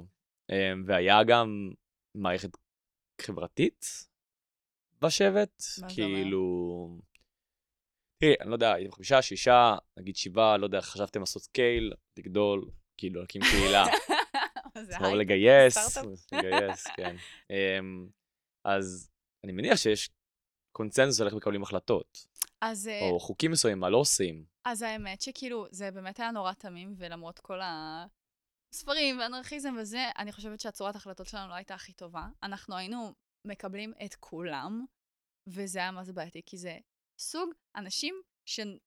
כאילו חלק, כאילו מהאנשים שהם מגיעים לעולמות האלה הם ממש סבבה וחמודים, וחלק משמעותי, אני באמת מרגישה שזה 30-40 אחוז, הם כאילו אנשים מאוד קשים. אנשים קשים, אנשים קשים, כן. כזה... זה בא, זה comes with the territory. זה נכון. כן. ו- וגם אצלם הם כאילו קצת, כאילו אפילו ב- בטראומות לפעמים קצת יותר קשות, אני מניחה, ודברים כאלה, נגיד כאילו כזה אנשים ממש פרנואידים, ושמאוד מאוד מאוד עמוק בתוך קונספירציות ברמה שזה מנהל אותם. עכשיו, אין בעיה תהיה עם קונספירציות פה ושם ותאמין, הכל טוב, אבל כאילו, ברמה שזה ממש מנהל אותך, זה, זה קשה, זה קשה לחיות עם בן אדם. וגם באותו רגע את מבינה את זה? גם בתור רגע, בתור ג'ני, ה... שמרסקת את המוסכמות, שנמצאת בשבט, ש... אני מרגישה שבשבט לא הייתי מרסקת מוסכמות בכלל. בשבט היית הייתי... שם כאילו הכי light. הייתי הכי צהובה, כאילו, וואו. באיזשהו מקום, כן. כי מאוד אהבתי את זה, מאוד אהבתי שמצאתי מסגרת שבה באיזשהו מקום אני פורחת. כאילו, אני יכולה לבוא וללבוש את החוקים והתנאים של השבט, כאילו, ואת כל מה ש... איך שאת צריכה להיראות, איך שאת צריכה לעשות, מה ש... לא, אין שם איך שאת צריכה להיראות כל כך, כאילו, חוץ מלא להתגלח, לא יודעת. אה? והייתם ערומים רוב הזמן? לא, אבל אה, לפעמים. מה הייתם לובשים? היה מותר- היה כאילו חוקים על מה לובשים? זה כן היה, לא היה חוקים, כן? אבל זה כאילו, כן היה מאוד וייב של אף אחד לא קונה דברים. כאילו, לא קונים דברים מיד ראשונה. כאילו, אין דבר, מקסימום אתה קונה ביד שנייה, וגם זה, כאילו, למה יש כל כך הרבה ברחוב, כאילו. אבל זה נשמע שיש חוקים. לא קוראת לזה חוקים, אבל זה נשמע שהיו נכון. חוקים. זה נכון. אוקיי, אני אגיד, אני חושבת שזה כן כאילו חוקים שאנחנו שמים על עצמנו, וכזה הרבה מאוד כזה, אולי קצת בושה חברתית כזה יותר. אמ, ואני גם חושבת שאכפנו אותם, אני חושבת שאני אישית גם מאוד הייתי אוכפת, כאילו, אבל גם יותר כזה חברתית באיזשהו מקום. יש לי סיפור אחד שאני זוכרת, שהיה איזה בחור איתי בשבט, שאיזשהו יום נשארנו לבד באיזה מעיין, וכאילו, ה... ה... זה היה תקופה כזה שאין כל כך עצים, כאילו אין פירות יותר מדי מספקים על העצים מבחינתו, אז זה היה כזה תאנים וזה, ואני אישית עפתי על התאנים, אבל הוא פחות היה בקטע, והוא רצה לאכול משהו קצת אחר, והוא תמיד היה בקצת סימן שאלה לגבי, מה, אנחנו לא אוכלים בשר? אני כל כך אוהב בשר, כאילו, סבבה, אני מבין, פירוטנות זה בריא וזה, אבל אני באמת אוהב בשר, כאילו. ו... ובשר היה ביג נו נו, אוקיי? עכשיו, אני כן הייתי בגישה של כל מה שטעים לך, בצורה החיה שלו, תאכל אותו. וגם אם זה כאילו שרימפסים, או גם אם זה דג שאתה תופס בידיים, גם אם זה כאילו, לא יודעת מה, נמלים, אין לי מושג מה, בסדר, רעיונית לפחות, אתה יכול לאכול נמלים אם זה טעים לך, בסדר? אמ, אממה, פרקטית, הוא שאל אותי כזה, תגידי, ג'ני, איך ירגיש לך אם אני עכשיו, יש פה כל מיני סרטנים, איך ירגיש לך אם אני עכשיו כזה אצוד אחד עם אבן ואוכל אותו? ואז אמרתי לו, וואי, זה ירגיש לי מה זה רע. כאילו, אני, אני יודעת שכאילו, אני אומרת על פניו שאני בסדר עם זה, שזה כאילו, שזה באמת דרכו של הטבע, וזה כאילו, זה מה שטעים לך, זה סבבה, וכאילו בצורה חיה, זה כאילו לגמרי תופס בחוקים הפירוטניים שלי, אבל לי אישית, זה יהיה ממש קשה. כאילו, באמת, ממש ממש קשה, והוא באמת לא עשה את זה בסוף, ואני חושבת ש... שזה היה אחד המקומות שאני אישית זוכרת, שזה היה כזה סוג של ה... אני אוכפת את החוקים, אתה מבין? כאילו, אני חושבת שזה היה אכיפה גם כזה שלך מול עצמך, וגם כזה קצת של אחרים עליך. כאילו, סתם, נגיד את כזה, קצת לא יודעת איך את מרגישה לגבי לא להתגלח, אבל אז כזה כולם מסביב, כזה אומרים, איך, כאילו, בנות שלא מתגלחות, מה, זה פדופילי. כאילו, אם אתה נמשך לבחורה לא מגולחת, זה פדופילי. כאילו, וואו. זו אמירה קשה. כן, היו הרבה אמירות קשות. היו הרבה אמירות קשות. זוכרת אה, עוד? היה אמירה שלא נאמרה לי אישית, אבל היה כזה... לא יודעת אם זה בסדר להגיד את זה. כן, נראה לי זה בסדר. אז היה, הייתה אמירה של כזה, מישהו רצה לטוס לחו"ל, ומישהו אחר אמר לו, אם אתה טס אז אתה אנס, כי אתה כאילו אונס את כדור הארץ. זה היה מאוד מאוד לא בסדר לטוס. כאילו... זה- זה מתחבר שפתית, אבל זה לא... בקונספט זה לא הגיוני. כאילו. תקשיב, זה שוב פעם נפתח לי. בסדר, זה... הכל בסדר. טוב, אה, אנסת כדור הארץ היינו, כן. אז אה, סבבה, קצת אמירות קשות. ואיך זה היה, איך זה בעצם היה, בסוף חזרת לסוסייטי, אחרי שלושה חודשים שם, ואז חזרת, היית אחרי זה אמרת חצי שנה משהו? חצי נכון? שנה בעוספיא. עוספיא. זה כפר דרוזי כזה מתחת לחיפה, דרומית לחיפה, ששם פשוט זה היה כזה, חיינו בקומונה, אז זה היה כאילו, אני עדיין חושבת שזה היה מאוד כזה יחסית מחוץ לחברה. כאילו, היינו חיים בצורה מאוד שונה, כאילו, גם. עם הכפר, עם הבדואים, עם הכל? זה לא בדואים, זה דרוזים, דרוזים. אבל כן, לגמרי, וואו, זה היה, האמת שהם היו מדהימים, באמת, בחלק הזה זה זה כן היה קצת להתקלב מבחינתנו, כי כזה חיינו בדירה לא, כאילו היה כזה קר מדי בדרך כלל, וכזה, אה, לא היה לנו לאף אחד כמעט רכב, אז אה, לא יודעת, זה היה די קשה להביא את כל הארגזים של הפירות באוטובוס, כאילו היינו מסתובבים עם מריצה כזה, ומביאים ככה פירות, כאילו זה היה די קשוח. ולמה הגעתם לשם? אה, חיפשנו מקום שנוכל לחיות בו בחורף, להעביר בו את החורף, שיהיה יחסית קרוב לטבע, עם מעיינות מסביב וזה, אבל יחסית קרוב לעיר. וחיפה זאת עיר אקטיביסטית מאוד, כזה יש שם מלא אמ, אקטיביזם טוב שהתאים לנו בתקופתו. אז אה, החלטנו על עוספיא. אבל למה בכפר דרוזי ולא ב... לא יודע, לא פחדתם? היה לכם- מערכת- יחסים איתם? לא, לא פחדנו, אין, לא, כאילו, דרוזים זה כאילו באמת לא יודעת, החוויה עם עוספיא כאילו היא ממש ממש נעימה ונוחה, אני כאילו ממש ממליצה גם לחיות בעוספיא, זה לא... אה, לא יודעת, לא- למרות שאני מרגישה קצת רע שכאילו הייתי שם חצי שנה ולא למדתי בכלל ערבית, אבל אה, הם פשוט אנשים, באמת כאילו החוויה שלי הייתה מדהימה בקטע של את הולכת ברחוב ואת לא מפחדת מאף אחד, כי זה רק איזה שלוש משפחות, ואם מישהו חלילה יעשה לך משהו, אז כאילו כולם ידעו על זה, אתה מבין? אז סוג של את באמת, את הולכת ברחוב ואת, אף אחד לא מסתכל עלייך בכלל, כאילו זה, זה באמת היה ממש נחמד. אמ, ולא יודעת, צ'יל וסבבה. וגם כזה, כשאת תופסת שם טרמפים, יש שם מנהג כזה שלוקחים אותך עד הבית. וגם כשבאיזשהו שלב כן היה לי אוטו, והייתי לוקחת ילדים אחרים, דרוזים טרמפים שם, אז הם גם, הם פשוט היו מצפים שאני אקח אותם עד הבית. אז זה מין כזה, יש להם תרבות מאוד יפה ומעניינת משם. משפחתית. מאוד משפחתית, כן. כולם הם כאילו סוג של משפחה של כולם. אז זה היה מאוד נוח, כן. ולא לא הייתה שום, לא יודעת, עוינות כלפי ישראלים או דברים כאלה, הם, הם ממש אחלה. היה עוד אה, אספקטים לשבט הזה שהם, אה, נקרא לזה unusual, נגיד, אה, נקרא לזה נגיד לגבי צומות, בוודאי. או כל מיני טקסים, או כל מיני, נקרא לזה, לא יודע, יכול להיות גם סיאנסים. אז אה, לא היו דברים רוחניים כל כך בחוויה שלי אז, בתקופתו. אה, אבל כן היה מאוד עניין של צומות, זה היה מאוד מאוד נהוג. אני חושבת שבאיזשהו שלב, כאילו, רוב הקהילה צמה לפחות שבעה ימים. כאילו... שבעה ימים. לפחות. בלי לאכול כלום? לא, רק מים, רק לשתות מים. כן, במעיינות. כל כמה זמן? זה לא היה, כאילו, זה היה, בגדול הרעיון הוא כזה. אם אתה עכשיו נפצעת או משהו כזה, או אתה חולה, אז מה חיה עושה בטבע? חיה צמה הרבה פעמים, או כלב שלך כשהוא חולה, מה הוא עושה? הוא צם, הוא לא אוכל כל כך, הוא פחות בקטע של לאכול. אז הרעיון הוא שבעצם הגוף שלנו ברגיל, אני לא יודעת מאיפה אני מביאה את הדאטה, זה דאטה שעובר הרבה פעמים כזה פשוט באינטרנט, אני לא יודעת כמה זה נכון, אבל טוענים שהם טוענים, או המידע הזה שאני קוראת באינטרנט טוען ש-60% מהאנרגיה שלך ביומיום מתבזבזת על עיכול. אז אם אתה לא מעכל, אז יש לך מלא אנרגיה שנשארת פנויה בגוף לאשכרה, לא יודעת, לתקן את הגוף שלך ולהחזיר אותו ל... לא יודעת, לאיזה baseline טוב. אז אמ, בגדול, הרעיון של צום הוא באמת, בוא לא נאכל כמה ימים, שבוע, 40 יום, כאילו עד 40, 40 יום, יום. עד 40 יום נחשב סבבה אם אתה במשקל תקין, בגדול. שוב, אני לא רפה ולא שום דבר, חשוב לציין, נחשב סבבה בעולמות הפירוטניים, אוקיי? כאילו, זה, זה, זה החוויה. זה מה שמדובר בדרך כלל. Um, ואז בעצם בשלב הזה אתה כאילו, הגוף שלך פשוט כביכול מתקן את עצמו. אז זה היה מאוד מאוד מאוד רווח. כל אחד שיש לו בעיה קטנה, כל שאני נגיד פעם שברתי את הברך, אז שמתי 18 יום רק על מים. אז... אה, וואו. כן. ומה הייתה החוויה? שברת את הברך, קודם כל, זו פציעה, אני לא מכיר את זה, אבל כאילו פציעה קשה, אני מניח. כן, עכשיו, היא לא נשברה לשתיים, שזה כאילו ממש מצריך ניתוח, אלא זה כאילו, לא יודעת, נסדק או משהו כזה, כזה, זה היה בהחלקה על הקרח, והיה לי כזה גבס מלמעלה עד למטה, זה היה לא כיף במובן הזה בכלל.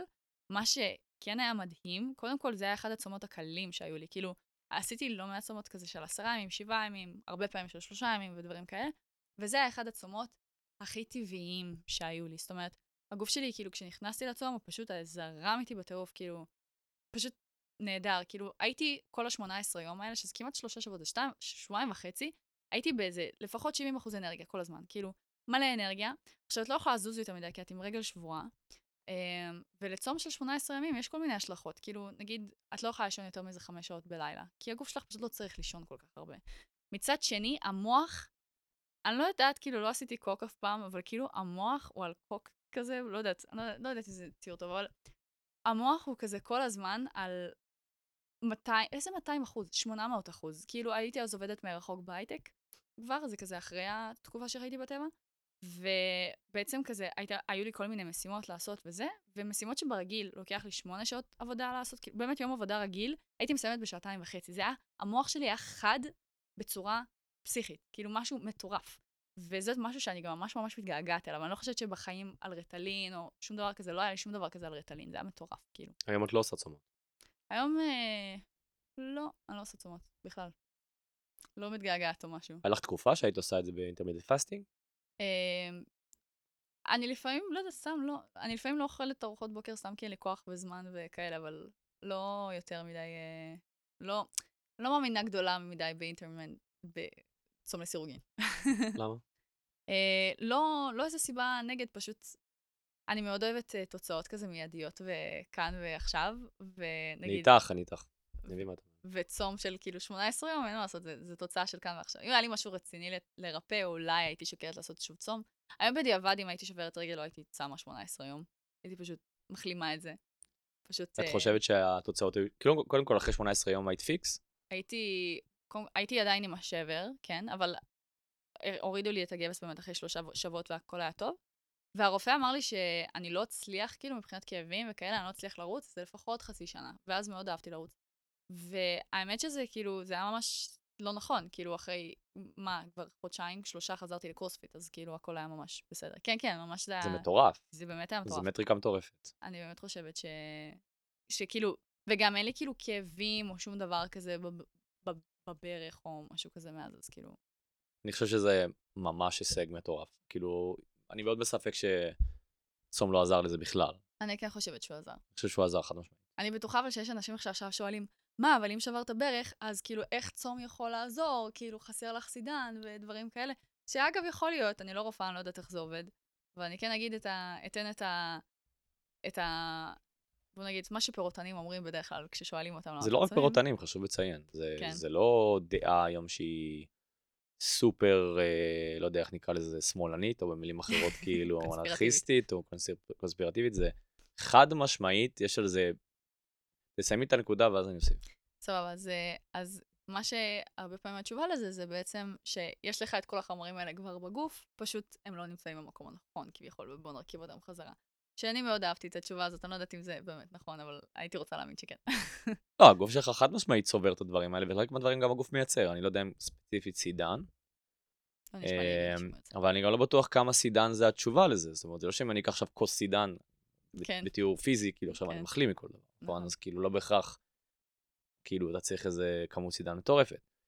אה, אבל כדי להוסיף על זה, זה לא רק דעה אנרכיסטית, זאת אומרת, יש המון המון מחקרים על זה, ואחד הדברים שהם הכי עכשוויים, נקרא לזה שקשורים לצום, ולמה הוא נהיה כזה פופולרי גם בקרב הרפואה המאוד uh, מקובלת, זה שכל המחקר הזה של לונגטיביטי, מי שמכיר, אה, כאילו אה, אריכות החיים, יש היום מחקרים פורצי דרך בכל הנושא הזה של להאריך את החיים, וזה ממומן על ידי כל הגורמים הכי לגיטימיים בעולם הרפואה, סבבה? למשל, דוקטור דיוויד סינקלר, שהוא, די, שהוא דוקטור באוניברסיטת הרווארד, והוא נחשב אחד המחוקרים אה, הבולטים ביותר בעולם ל, למחקר של אה, אריכות החיים, והוא טוען בספר שלו שאנחנו, היום שהבן אדם שיחיה עד 150 בשיבה טובה כבר נולד.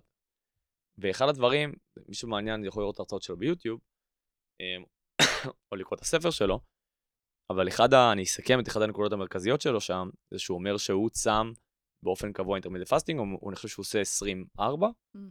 כל יום, והוא טוען שבגדול כל קונספט שלוקח את הגוף שלך לקצה, חום קיצוני, קור קיצוני, אה, קרדיו, אה, קרדיו אינטנסיבי, וצום אה, באופן קבוע, בגדול הרעיון שלו שאתה צריך להיות רעב, הרבה. והוא ולסבול. ולסבול, בחום, כן. בקור. חד משמעית, זה השורה התחתונה, לסבול. אז אתה רוצה לחיות 150 שנים של סבל ו... אני חושב שלסבול זה, זה כלי שפתי, כאילו, בסך הכל גם הגוף שלך מתרגל. לצומות אני מסכימה, סבבה. אבל- לצום. חום קיצוני זה פשוט סאונה, זה לא כזה נורא, זה סבבה, זה כאילו, לכי לסאונה בברלין זה כיף רצח, אוקיי. כאילו יש להם תרבות סאונה מדהימה, וואלה. הרבה יותר מבארץ, כן, אני אספר את זה בקרוב, שזה נושא אוקיי. טירוף.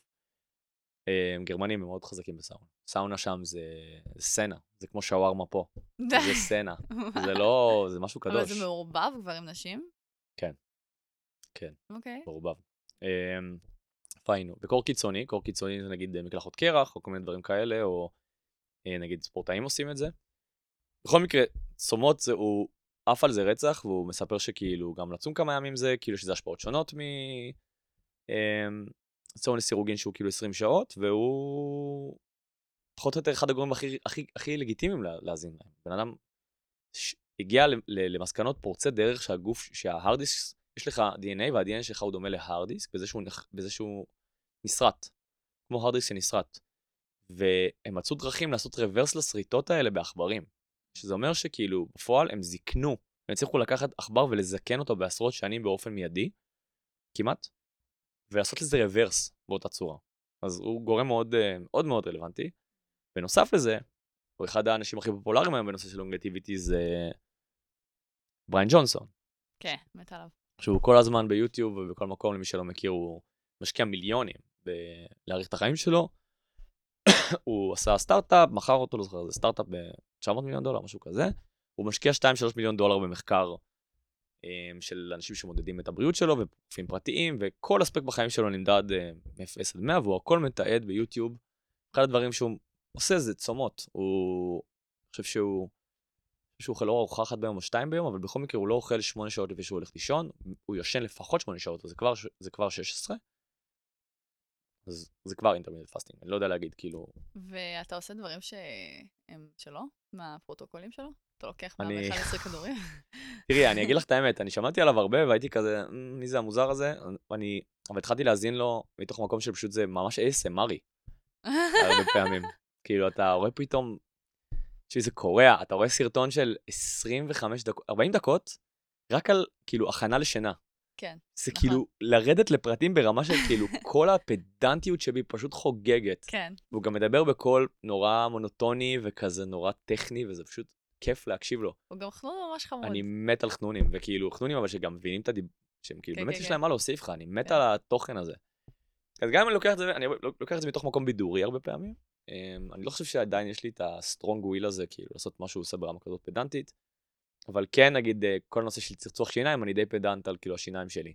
אז אחד הדברים שהוא נגיד דיבר עליהם זה, כאילו, מאוד עניין אותי הרוטינה של איך הוא מצחצח שיניים, ואיך הוא שומר על החניכיים שלו.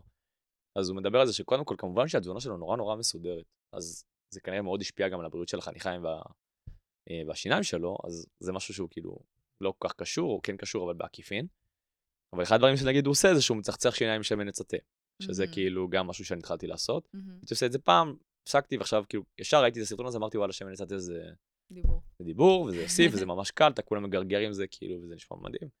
גם אני בן אדם שבעבר היה לי הרבה נטיות לדלקות חניכיים, אני מאוד קפדן על זה היום, אז כאילו, זה. אבל לא לקחתי משם יותר מדי חוץ מזה. כאילו, הוא כל הזמן נורא מדבר על שינה, וכמה זה חשוב, וכאילו כמה זה לישון מוקדם זה חשוב, וכמה לאכול שמונה שעות לפני השינה זה חשוב. אמ, אני לא שם. אני מאוד אוהב לאכול בלילה, אני מעדיף לא לאכול בבוקר. אז, אה, אז בגדול מה שלקחת ממנו זה בעיקר השיניים. כרגע, אבל אני חייב להגיד שעוד לא עשיתי מחקר מספיק.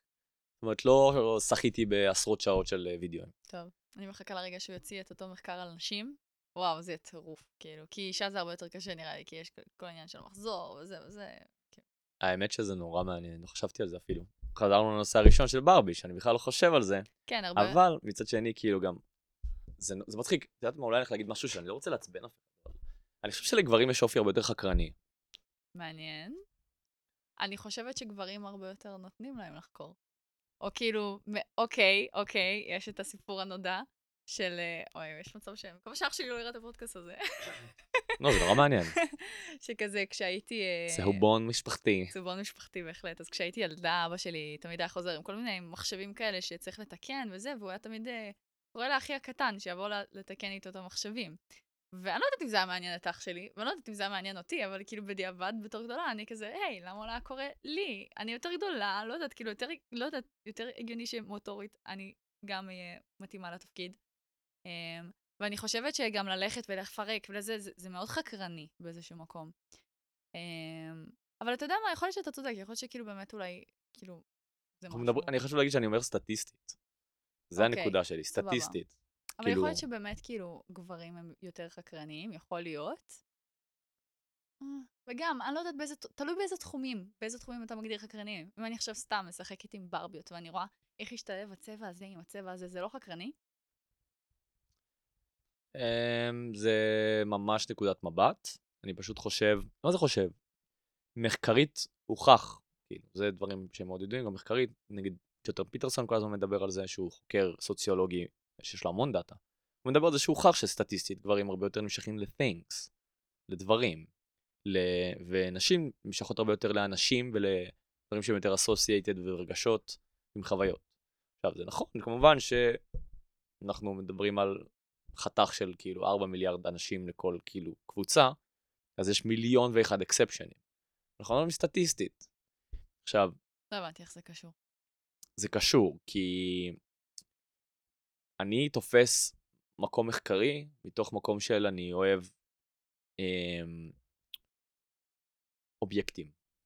אני אוהב לחקור אובייקטים חיצוניים. אני אוהב לפרק אובייקטים חיצוניים, אני אוהב לשלב אובייקטים חיצוניים אחד עם השני.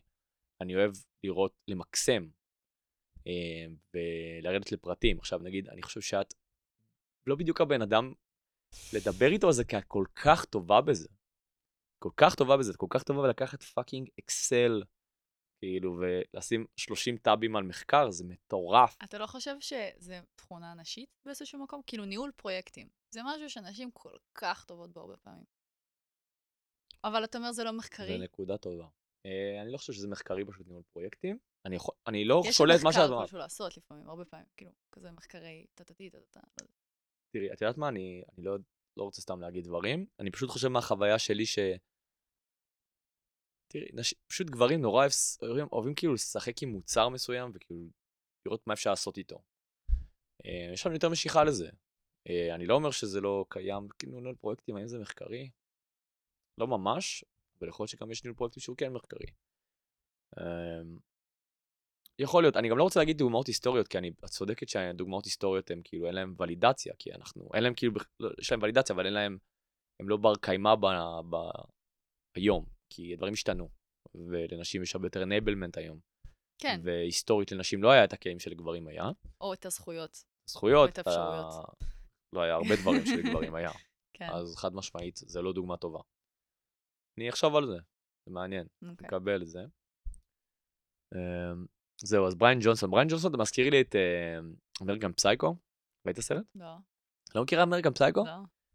וואו, זה אינטרנט מים ענק, כאילו, הרבה memes מהאינטרנט זה מ American Psycho, זה מה? ש... איך קוראים לו? אה, השחקן, נו, השפיץ הזה. ממש ברח לי השם שלו. קיצר, זה שחק את באטמן. אוקיי. אז הוא שיחק ב American Psycho, שזה סרט משנת 2000, על בחור ניו יורקי אה, פסיכופת, אה, שכאילו מאוד רובוטי ומאוד טכני, ולא, Sounds like my type. הוא ממש פסיכופת. כאילו, אוקיי. והוא כאילו חתיך כזה, ועשיר, והכל נורא, אבל מטיקלס, וכאילו, on point, והוא דואג לעצמו בטירוף. הכל אצלו, אין לו רגשות בכלל, הכל טכני, ואת ממש שומעת את הקול שלו מדבר על עצמו כל הזמן. בראש, כאילו בכל סיטואציה. והכל נמדד על פי כאילו מדדים, אין שום דבר שהוא כאילו מקום לרגשות וכל מיני דברים כאלה, אז נורא מזכיר לי אותו, כי גם שם רואים סצנות שלו קם בבוקר, ושם מלפפונים על העיניים, ושם קרמים, ועושה יוגה, ועושה כן, ופה ושם, וכאילו זה סופר, סופר כאילו associated with that. אה, אבל לשם יש, לסרט יש כאילו כותרת שנקראת American Psycho, זאת אומרת, את יכולה להבין שזה לא נגמר טוב. אוקיי. בניגוד אליו שהוא נראה בסך הכל בן יציב נפשית. אני רוצה להאמין, כן. זה סרט מטורף, אני ממליץ לראות. ואני חושב שגם הרבה גברים כאילו באינטרנט כאילו נורא משתמשים בו כאילו ב memes מלא. זה כאילו ממש נהיה, תפס בשנים האחרונות בגלל כל ה memes. אוקיי, זהו, מאוד ממליץ. סבבה. כן, אז אני אראה מתישהו. כן. אמ, איפה היינו עם הטבע? עם ה... אמרנו ש... אה, כן. וסיימתי עם ה... זאת אומרת, הייתי שישה חודשים בכפר הדרוזי. נכון. איך חוזרים למציאות? זה לא היה בדיוק לחזור למציאות, כן? כי תחשוב שכאילו, אמנם אני הולכת ונוסעת לי בטרמפים לקורס אה, הייטק כזה, לקורס QA, כן? ואחר כך מתחילה לעבוד בחברת הייטק. את כאילו באיזושהי בועה קטנה משל עצמך, וכולם מאוד מקבלים אותך, וכולם ממש סבבה עם זה. אז אה, זאת אומרת, זה לא שכאילו לגמרי חזרתי למציאות. אמנם עברתי לחיות בקומונה טבעונית ברמת גן, אז אה, באמת, ב... כאילו, הייתי מוקפת במין בועה קטנה משלי של כזה טבעונות ופירוטנות וכל מיני כאלה. והייתי חיה עם כל אותם החוקים כזה, אותם ה... בוא נגיד, הייתי חיה עם... אות- באותה צורה ובאותה דרך, פשוט כאילו בעולם שלנו. אז אומר, לא הייתי קונה בגדים, הכל היה יד שנייה או מהרחוב, כאילו, ולא הייתי משקיעה שום דבר ב, כאילו ב, בטיפוח ודברים כאלה, זה, זה, זה לא היה ה vibe, ה vibe היה באמת רק ללמוד, ובאמת כל הזמן הייתי עסוקה רק בללמוד ולהתפתח ולהתקדם כזה, בעיקר כאילו באמת בהייטק וכאלה. אה, ללמוד מלא דברים אני. רוצה, היית עבדת בהייטק בזמן שחיית בטבע? לא. לא. אז כל המסע עם ההייטק התחיל אחרי, בגלל, אה, בגלל שרציתי לקנות אה, אדמה באקוודור. שטח באקוודור, כן. ומתי החלטת לקנות את זה? לקראת סוף השהות שלי ממש בעוספיא. שם החלטתי. למה בכלל עזבת את עוספיא מלכתחילה? בגדול החוזה שלנו היה רק לחצי שנה. אה, תכננו אחרי זה שנחליט כל אחד מה, מה, מה זורם לו. כי בעצם היינו בכזה, אוקיי, זה היה ממש נחמד לחיות בטבע שלושה חודשים, אבל עכשיו, מה, מה השלב הבא? מה, מה קורה עכשיו? כאילו, לאן מתקדמים מפה? אנחנו לא יכולים לחיות כל השנה בישראל בטבע, כי ישראל לא מתאימה לזה. ואז כל אחד החליט מה בא לו. אה, חלק החליטו שהם רוצים ללכת אה, לעשות עוד פעילויות אנרכיסטיות בחיפה וכאלה, חלק החליטו שהם רוצים אה, ללכת להקים שבט פה ביבניאל, וחלק החליטו שהם, כמוני, ש... שזה בעצם אני, שהם רוצים לעשות את זה באקוודור. אז משם התפצלנו בערך, בעצם, כן. ואת המשכת עם המשימה הזאת של ה... זאת אומרת, הלכת להייטק, התחלת ללמוד בקורס, מה עשית? כן, הלכתי, לעשות, עשיתי קורס QA, QA ידני. אמ, הם הכניסו אותי לעבוד באיזושהי חברה, ובחברה הזאת אחרי כזה שבועיים המנהל שלי אמר לי, טוב, זה Python, זה לינוקס, בהצלחה, תתחיל לכתוב אה, אוטומציה וקוד וכאלה. אמ, ממש מעריכה אותו בכלל, כאילו, כל ההזדמנויות שלי בהייטק סופר מעריכה אותן. אמ, וזהו, ככה בעצם התחלתי לפתח, ומשם אה, התגלגלתי לי בין המקומות, בין תפקידים וכאלה. אז עברת בעצם למרכז בגלל שרצית לעבוד בהייטק? זה היה חלק מהשיקול? האמת שאני באמת לא יודעת כאילו אפילו להגיד לך מה... זה לא היה כזה, וואי, בא לי לעבוד במרכז. זה היה מין כזה, העבודה שלי אז הייתה ביבנה, אחר כך כאילו היה לי ברור שההייטק הוא במרכז, כאילו זה עוד היה לפני לעבוד מהבית וכאלה, היה לי ברור שזה כאילו, שיהיה לי יותר קל שם. וגם איכשהו לא חשבתי בכלל על כאילו, על זה שהמחירים לחיות שם הם כזה, שעלות מחיה שם היא גבוהה וכאלה, כי היה לי ברור שאני אחיה בקומונה, ורציתי לחיות בקומונה, ופשוט באוטומט שלי זה לא היה מחשבה בכלל, זה היה כזה, טוב, אני אמצא קומונה טבעונית במרכז ואני אחיה שם. זה היה מין כזה, פשוט. וזהו, והלכתי ופשוט מצאתי קומונה טבעונית, ונכנסתי לחיות שם. זה, זה היה כזה מאוד לא, לא, לא חשבתי על זה יותר מדי. זה היה פשוט, אה, ברור שאני מגיעה למרכז לחיות בקומונה טבעונית, כאילו, אני פשוט אמצא אחת ואכנס אליה, וזהו. ואיך חוקים, כאילו, מן הסתם אני, היה חלק מהחוקים שהיו צריכים להתעקם קצת במרכז, אני מניח, נכון? אני אגיד למה אני מתכוון, זאת אומרת, אני, נגיד תמיד אומרים לי, נגיד תמיד מדברים איתך על נזירים. אוקיי. Okay. וכל מיני כאלה, ואז אומרים לך כאילו, תשמע, נזיר נגיד הוא, לא יודע, הוא חי שם, ובערים, עושה כל הדברים שלו, והוא קם ועושה מדיטציות וזה, והוא לא חושב על כלום, והכל זה זה, והוא כאילו enlightened. כן. לא כל כך חוכמה. כאילו, תבוא לתל אביב ותהיה enlightened, אני אעריץ אותך, אבל אתה לא תצליח. אז אני חושבת שקודם כל, עצם זה שכל הזמן הייתי במסכים, וכל הזמן שהייתי כזה בטלפונים ודברים כאלה, זה כבר כאילו אה, שבירה די גדולה, כאילו של ה... לא יודעת, לא יודעת אם חוקים וכאלה. אחד הדברים הגדולים הנוספים שעשיתי היה, אה, מישהו הביא לי פעם בובו כזה, גוגל הום, במתנה, ו... בגדול זה כאילו הכי לא בסדר, מה, כאילו שגוגל יצטטו לך כל הזמן, כאילו הם לא מוצצים לך בטלפון, אבל הייתי כזה, טוב, אני עוד שנתיים הולכת לחיות בג'ונגל, אז מה אכפת לי שהם יאספו עליי מידע בינתיים? זה היה מין כזה. גם העניין של שינה היה מאוד חשוב כזה, הרבה פעמים ללכת לישון מוקדם, זה כאילו, תכלס אני מתה ללכת לישון מוקדם, זה כאילו ממש כיף, כאילו, וואי, בא לי שזה יהיה חוק בחיים שלי גם. אבל אמ, כן, אז כאילו זה לא היה קורה הרבה פעמים כשאתה חי במרכז, כי אתה כזה יוצא לפעמים, וכל מיני דברים כאלה. אז כן. וכן, לאט לאט הייתי אומרת שעם השנים כזה, אתה לאט לאט מוריד קצת מפה וקצת מפה. כאילו, אבל בא לי להגיד פחות חוקים, כי זה, זה כאילו חוקים שלך מול עצמך באיזשהו מקום, כן? אבל... אה, זה, זה נורא מעניין, כאילו, באיזה גיל עברת? אז אה, עברתי לשם באיזה גיל 22. היום בת 29. היום אני בת 29. ואם אה, ג'ני של בת 22 הייתה מסתכלת עלייך היום? אה, הייתה עפה עליי. הייתה עפה עלייך. אני חשבתי תשובה לא נכון, אני חשבתי תשובה הפוכה דווקא. לא, לא, הייתה עפה עליי. לא מתוך מקום ביקורתי, זה פשוט... אה, כאילו לא, לא. לא, לא, היא הייתה עפה עליי. קודם כל, אם היית שואל את ג'ני של גיל 22, תגידי, ג'ני בגיל 29 הולכת לחיות באמת בשבט באקוודור, כאילו, ומה הדיבור? כאילו, יהיה לה ילדים שם, כאילו, שיתרוצצו ערומים והיא תלמד אותם אה, מתמטיקה? whatever. אז ג'ני של גיל 22 הייתה אומרת לך, תראה, הסבירות שזה יקרה היא 20 אחוז, אוקיי? מאוד רוצה שזה יקרה, אבל זה כנראה רק 20 אחוז, סבבה? ידעתי כאילו שרוב הסיכויים זה שזה לא הולך להיות המצב, ושאני לא הולכת לחיות ערומה באיזה ג'ונגל בטבע, אוקיי? באקוודור. לא היה לי מושג מה אני אעשה, אבל אני חושבת שכאילו, ג'ני של, של אז, אם הייתי יכולה לבוא לשבת איתה, לספר לה, תקשיבי, אני כאילו כזה די ממש מוצאת את עצמי, אני כזה מבינה מי אני מחוץ לקונטקסט של הקהילה, מחוץ לקונטקסט של השבט. אה, את מתכוונת שהייתי משוות אחד על אחד לשיחת נפש? כן. אה, התכוונתי בקטע שהיום מספרים לה שאת היום רוצה להיות מאוד נשית, ושמה דורדורנט, ו... מתגלחת. ולא יודע, עושה החלקה, אני לא יודע בדיוק. כן, מה שזה לא אומר, כן. כאילו קונה בגדים אה, חדשים, כאילו כן. בקטע כזה. אבל... אמ, אולי היא הייתה קצת כזה, קונה בגדים חדשים? כזה, אוי, לא. הקש ששבר.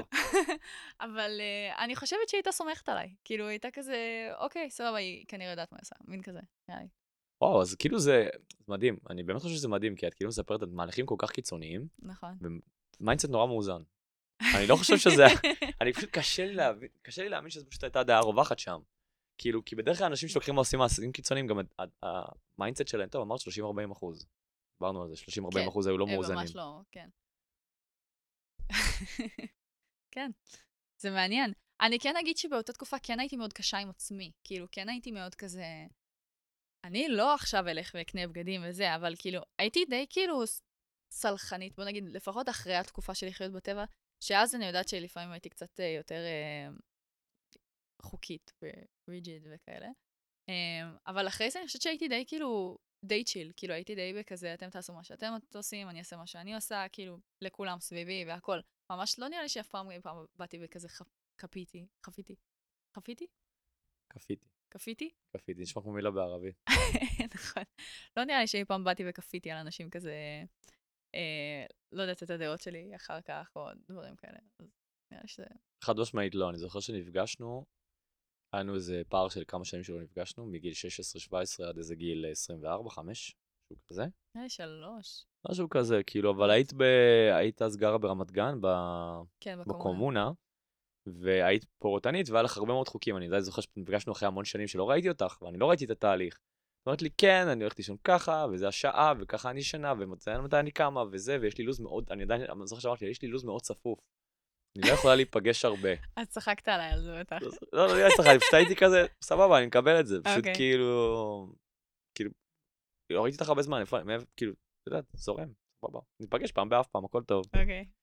זהו, אז אני, אבל אני כן זוכר מה הייתה הנקודה שלי. אני זוכר שכאילו, באת והצפת את כל הדברים הנורא כאילו unusual האלה, ואני זוכר שכאילו, לא באת בכלל וניסית לשכנע אותי, כאילו, מכירה את הבדיחה הזאת, זה שאומרים כאילו, שכאילו, היי, אני משהו ואני פירוטני, או אני משהו ואני טבעוני, כאילו, כן, זו בדיחה נכון. כזה, אני טבעוני, לפני שבכלל, כאילו, כמו שאומרים, כן. יש לי חבר, יש כן. בדיחה כזאת, אז כאילו, אני טבעוני. ואצלך זה לא היה ככה בכלל. והיה לך הרבה יותר קב... קבלות על כאילו כל השינויים שעשית. מה זאת אומרת קבלות? כאילו, היית ריל דיל. אה, לא היית סתם אני טבעונית, היית, היית the real deal, סבבה? זה מעניין, כי אז תמיד הייתה לי חוויה של, אוף, אני לא מספיק. כאילו, מה זה להיות פירוטנית שנה-שנתיים? מה? ונגיד, אם אני אפסיק עכשיו, כאילו, אתה מבין? זה כזה, זה לא מספיק, כאילו, אתה מבין? זה מעניין. אני מניח שאתה נכנס לבועה מסוימת, זה תמיד ככה. זה כמו נכון. שאני מניח שבדתות אתה אתה אף פעם לא מספיק דתי. נכון. אתה אף פעם לא מספיק, אה, אני מניח שאתה בתעשיית האופנה, אז אתה אף פעם לא מספיק מגניב. או שאתה. בהייטק, אתה אף פעם לא מספיק מקצועי. זו אותה תחושה, אני לא חושב. שיש הבדל. אמ, זה מעניין, כי, את יודעת, זה מאוד הזכיר לי את כל הנושא הזה של דת. אמ, כל ה- מה שאת מספרת עליו, שיש המון חוקים, ויש המון כאילו אמונות מסוימות. כן. וזה מוביל אותי למקום של כאילו, בסוף מה שקרה כאילו מנקודת מבט יהודית, אם אנחנו שמים את זה במושגים יהודים, את מה שעשיתי התבוללת. מה זה אומר? מה זאת אומרת? אה, כאילו הייתי דתית כביכול עם הפירוטנות? היית בסביבה, היית בסביבה כאילו שהיא דומה לך, והתבוללת עם הגויים. הגויים זה אנשים ברמת גן. כן, אפשר לומר. והדרך של הדת, איך שאני תופס את זה להתמודד עם התבוללות, זה אמ, טקסיות. זאת אומרת, אה, כל הזמן להיות סביב הדת. שזה מה? שזה אמ, מודה אני בבוקר, ותפילת שחרית, ומנחה, וערבית, ולברך כל הזמן על האוכל, וללכת לישון, בכשרות. וכשרות, וכן, ויש ברכות לפני, ויש ברכת המזון שזה אחרי. כל הזמן להיות סביב הדת. זאת אומרת, תחשבי שהיית קמה בבוקר והיית אומרת תודה על הפירות, וכאילו אחרי זה כאילו תפילת אה, שחרית, לא יודע, משהו אחר. וכאילו. זה, זה מצחיק, כי זה מנגנון דתי ש... זה לא מצחיק, זה גאוני. זה מנגנון דתי ששומר עליך כאילו שהוא timeless ושהוא spaceless. כן. מעניין. זה, כן, זה כאילו היה חסר את האלמנט הזה אולי כדי לשמר את ה... יכול להיות, אבל אני גם שמחה שזה לא שומר. אני חושבת שחמש שנים של פירוטנות זה די והותר זמן. אגב, אם מישהו כזה מתכנן על אה, לנסות פירוטנות, קודם כל אני מאוד ממליצה, ממש ממש ממליצה לנסות. אני חושבת שכאילו, זה אחלה כלי בשביל לעשות דיבאג לחיים שלך ולראות אם זה, מה טוב לך, מה לא. טוב. כן, כזה, אתה כזה מוסיף לאט לאט אחר כך, לא יודעת מה, קפה וזה, רואה שזה לא טוב לך, זה כן טוב לך וכאלה, ממש מעולה, ממליצה, אתה פתאום רואה איזה דברים אתה יכול לחיות בלעדיהם. אה, וואי, אני יכול לחיות בלי הכאבי ראש. אוקיי, קול. פירוטונית זה דרך קיצונית, אני לא באמת בהכרח אעשה אותה עכשיו, כזה כל החיים, אבל אני יודע שזה אפשרי שאין לי כאבי ראש כשאני פירוטוני. אוקיי, עכשיו אני צריך למצוא את הדרך אמצע של איך לגרום לזה לקרות בחיים הרגילים שלי. אז אני אישית ממש ממליצה, אבל לא על חמש שנים. כזה יותר כמה חודשים, או כזה חצי שנה, או משהו כזה, לא יודעת. לא יודעת. גם, אני לא רופאה. אה, מעניין אם יש מישהי שמקשיבה שיש לה אנדומטריוזיס, או שיש לה את התסמינים שסיפרת מקודם. כן. כי היה לי שיחה, האמת, מאוד מעניינת, לפני איזה כמה חודשים, עם עוד אה, אישה בהייטק, גם DevOps. כן. ממש קופי, לא קופי באמת, אבל כאילו, אתן מאוד דומות ב... את יודעת, ביבש. והיא גם יש לה את אותו דבר, והיא גם, היא גילתה את זה לפני כמה שנים, והיא גם סיפרה על הסבל הנוראי שאת מתארת, וזה באמת מפח נפש לאישה לגלות דבר כזה לדעתי, כי הרופאים ממש לא מוכנים למצב הזה. כן.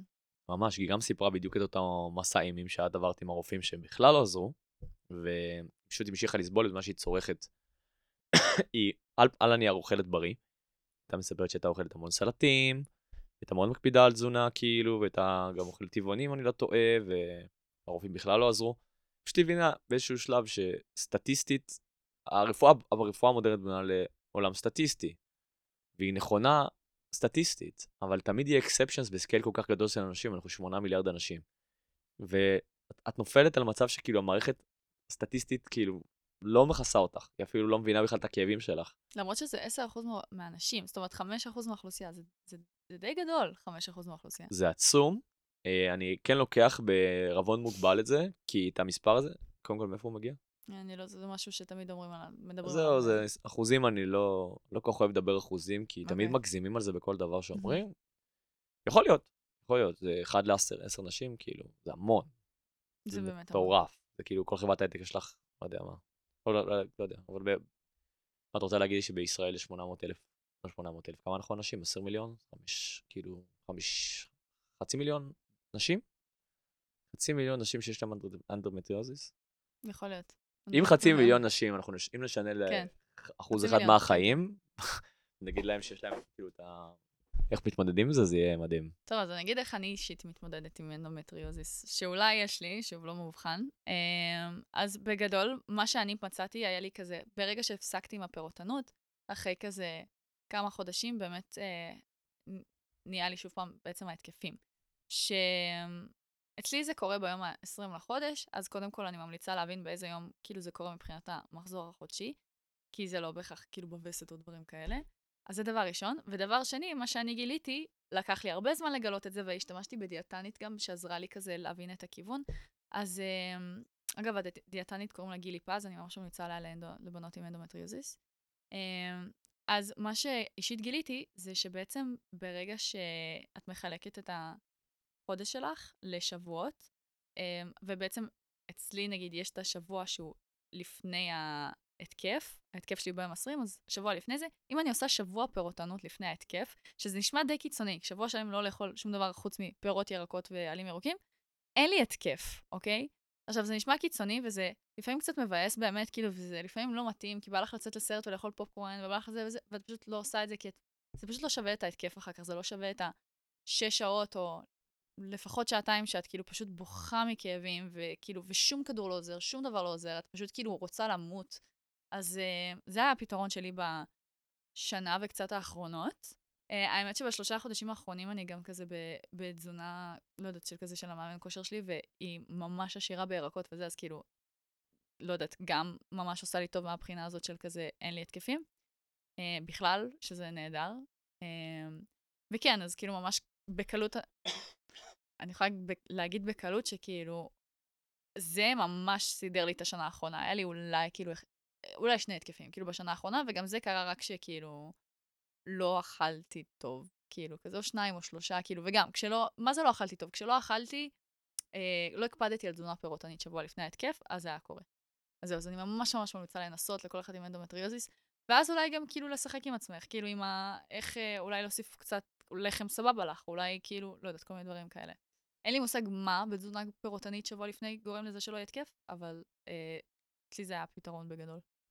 אמ, כאילו, לכרגע. אולי יהיה לי אחד יותר טוב עוד כמה שנים, תשאל אותי שוב. בטוח יהיה לך משהו יותר טוב. אמ, אני כן זוכר שאמרת שמה שעשית זה, אמ, כאילו עשית וייפ אאוט לכל התזונה, נכון? טוב, זה בטח זה הגדרה של פירוטנות. זה מה שזה פירוטנית. ואז כאילו ממש עשית טסטינג כל פעם. כאילו, הכנסת נכון. מוצר, הוצאת מוצר, הכנסת זה- מוצר אחר. זה- עשיתי את זה תקופה גם, כאילו, לפני הדיאטנית הזאת, הייתי עם דיאטנית אחרת, והאמת שזה לא כל כך עזר לי. אני חושבת שהסיבה שזה לא עזר לי זה שבהתחלה, זה שפשוט כאילו, לדעתי העניין הוא שהיה לי פשוט לא מספיק ירקות ופירות כנראה בתזונה, או משהו כזה, לא יודעת. אי אפשר לדעת, קשה. כן. את יודעת, זה מעניין, כי אותה אה, בחורה שסיפרה לי על זה, היא אמרה לי שהיא נפגשה עם מישהי מהרפואה, אני חושב, סינית, או יפנית, או משהו כזה, והיא הביאה לה קונספט שנקרא אה, אוכל רטוב ואוכל יבש. מהמם. וזה שינה לה את החיים, כי היא אמרה שכאילו היא הייתה אוכלת בריא על הנייר וכל מיני אה, הגדרות כאלה ואחרות, לפי רפואה מערבית, היא הייתה אוכלת המון ירקות. היא מספרת שהיא הבינה, דרך התזונאית הזו, שיש הגדרה של מה שנקרא אוכל רטוב ואוכל יבש. שזה הגדרה של נגיד אוכל חומצי ואוכל יבש. אמ, מה זה אוכל חומצי? למשל עגבניה זה מאוד חומצי. אה, ואגוזים זה נורא יבש. והיא הבינה שחומציות ואוכל רטוב, לפי ההגדרה שלה, עושה לה את כל הבלגן הזה. זאת אומרת, זה לא שירקות עושות לה טוב, זה שירקות ספציפיים עושים לה טוב. מעניין. יוציא ירקות מסוימים. כאילו בעצם עושה לה, פותר את כל הבעיה ברגע שהם לא חומציים. והיא בעצם ברגע שהיא הוציאה את זה, כל החיים שלה נראו אחרת. אז אני באמת חושב שזה כאילו מחלה שמאוד מאוד קשה לדבק. כאילו כל אחד וה... זה באמת קשה לדבק, באמת. וואו, זה גם בגלל שהחזרתיות שלך היא רק כל חודש. זה לא שכאילו כל כמה ימים אתה יכול לראות איך זה משתפר, זה נוראי. כן. אולי, טוב, אצלי ספציפית, בוא נגיד ככה, זה כל חודש. יש בנות שיש להן כאילו התקפים נוראים, כאילו מלא, כל הזמן. אז אה, כן, וואו, זה נשמע זוועה. באמת, כן. ממש עצוב. נכון. כאילו, באופן כללי, את יודעת, זה מוביל אותי כאילו בחזרה נגיד לנקודת מבט של גבר על אישה. שאני חייב להגיד שזה משהו שהבנתי בגיל מאוחר, והבנתי אותו, אני גאה בעצמי שהבנתי אותו לבד, שאנחנו לא מס- נותנים מספיק קרדיט בחברה לזה שהגוף שלכם ממש הורמונלי. וזה מסביר המון דברים, כאילו, זה, תחשבי, אני באמת חושב מנקודת מבט של גבר, אנחנו קמים כל יום בבוקר. הגוף שלנו פחות או יותר אותו דבר, הוא מתבגר לאט לאט, אנחנו עושים אדפטציה, נכון. אבל אין לך הפתעות. זאת אומרת, נכון? כאילו בין חודש לחודש, בין יום ליום, בין שבוע לשבוע. ומחזור, זה חתיכת חגיגה הורמונלית. נכון. ויש לך איזה חלון בחודש, שאתה מצופה ממך ללכת לעבודה רגיל, להתנהג רגיל, להיות חלק מאותו סטנדרט שכולם, כאילו כל אחד חווה אחר. ויש נשים שכנראה מחזור הוא באמת לא כזה נורא בשבילם, יש נשים שבשבילם זה קיצוני ברמות. אבל אתה מדבר גם ספציפית על מחזור, כאילו, יש, כאילו על וסת אני מניחה, אבל יש את כל התקופה של החודש, שהוא גם, הוא מחולק ל, בוא נגיד שתיים או ארבע, תלוי איך אתה מחלק את זה, אבל כאילו, שבהם גם כאילו מצופים ממך להיות אותו בן אדם, אבל אתה בן אדם די שונה משמעותית, כאילו אני, יש לך את החצי הראשון עד הביוץ, שבו אתה כזה יותר, אתה, את, סליחה, כן. אישה יותר כזה אנרגטית ויותר אה, כזה, "אמ", וכל מיני דברים כאלה, הגוף כזה מתכונן ל- ל- לבץ והכל, ואז יש את אחרי זה שאת קצת יותר ב... בסלואו, בצ'יל, יותר כזה מכונסת עם עצמך, יותר זה, אני כאילו בוכה מלא בתקופה הזאת וכאלה. אה, אז כאילו זה לא רק זה, את באמת בן אדם שונה, כאילו, אני אישית, יש לי רוטינות, אני, כל החיים שלי זה רוטינות, אוקיי? זה כאילו, יש לי רוטינת בוקר, יש לי רוטינת חודש, יש לי רוטינת שבוע, כאילו, כל דבר יש לי רוטינה. ואחת הרוטינות שלי, כאילו, חודשית, זה כזה לבוא, להסתכל קדימה על החודש שלי, לראות קודם כל, לסמן ביומן מתי ההתקף שלי מגיע, כדי שאני אדע להתכונן לפני זה בשבוע עם הפירוטונות והכל. והדבר השני, זה בעצם אה, לבוא וכאילו לתכנן את הלו"ז שלי ככה שדברים יותר כזה אנרגטיים וכזה קשוחים ויותר כזה, וכאילו להיות כזה בוס ביץ' וזה, אז אני אעשה אותם בשבועיים הראשונים, כאילו בעצם מבחינת המחזור שלי, ואת הדברים היותר קלים וזה אני אעשה בסוף. אז, כי באמת העולם לא מוכוון לזה, העולם מוכוון לזה שכל יום תהיה אותו דבר, כמו גבר, שזו צורה שבה בעצם יש שוני בין להיות אישה לגבר, כי כאילו זה לא שב...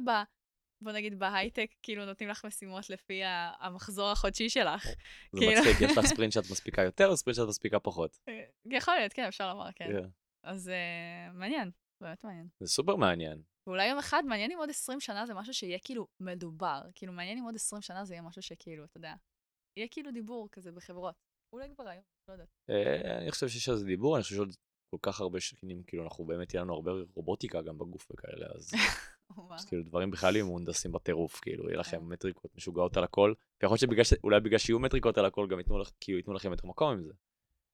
אמ, אבל כן, גוף של אישה זה, זה כאילו, אנחנו חיים בעולם אחר. כן. זה כאילו באמת מטורף. אני לא חווה את זה, פשוט מהצד אתה הרבה פעמים רואה את זה.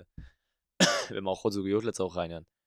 שהיו לי הרבה בנות זוג בעבר, וכל אחת התמודדה עם זה שונה לחלוטין. אין שום דבר קונסיסטנטי פה. אחת הייתה לוקחת את זה למקום אחד, אחת למקום אחר. יש כאילו... אלכס נגיד לוקחת את זה למקום שהוא בכלל לא, כאילו, יותר מדי, זה ממש מרגיש אותו דבר. מהמם. זה...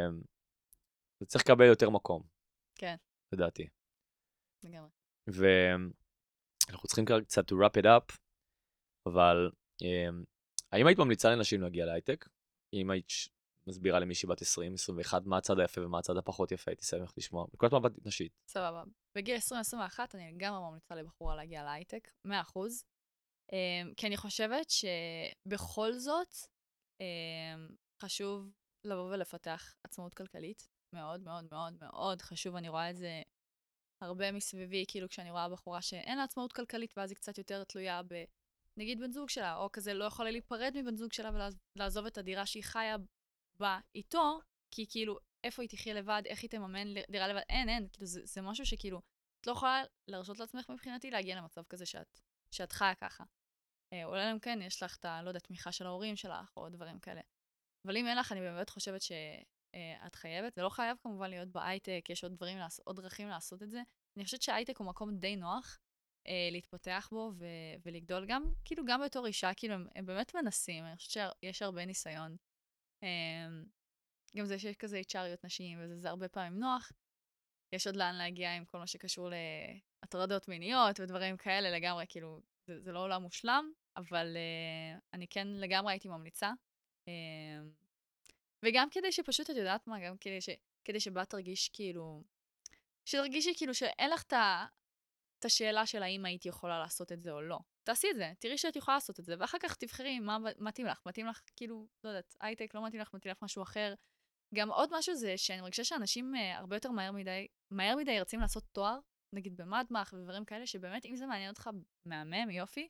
אבל יש אנשים שעושים את זה בשביל הכסף ובשביל כאילו לעבוד בהייטק. אני חושבת שיש דרכים יותר קלות להגיע להייטק ולעבוד ולהרוויח כסף מאשר ללכת לעשות תואר, ושבאמת אם אחרי שנה, שנתיים את רואה שזה מעניין אותך, אז לכי תעשי בזה תואר. וגם, את לא חייבת, אבל כאילו, את יכולה סתם לעשות קורסים, כמו שאני עשיתי, דברים כאלה. אה, אבל כן, אני אישית כאילו כן ממליצה סך הכל, כן, מאוד להגיע להייטק, לפחות כאילו, אני לא יודעת אם ההייטק יהיה באמת רלוונטי כמקור הכנסה יפה עוד שנתיים שלוש, כי אני אישית חושבת שכל ה-AI ו-GPTים כן לגמרי יעשו פה מהפכות, וגם אצלנו, כאילו, כזה מסביבי הרבה פעמים קורה שמעבירים הכל למקומות נידחים, כזה הודו ומדינות העולם שלישית, הרבה מהפיתוח, אז אני לא יודעת כמה זה באמת יהיה רלוונטי עוד שנתיים שלוש, אבל כן הייתי ממליצה באופן כללי, אם דברים נשארים כמו שהם. הם לא יישארו כמו שהם, אבל זה לא בהכרח אה, כאילו יגיד שיהיה פחות אנשים. כן. כאילו, אני אתן לך דוגמה נגיד.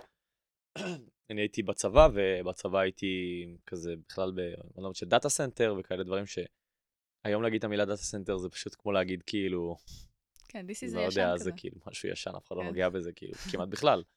והיית אומר, טוב, כל המקצוע שלי הולך לפח, כאילו זה לא רלוונטי כל מה שעשיתי, כי מגיע cloud.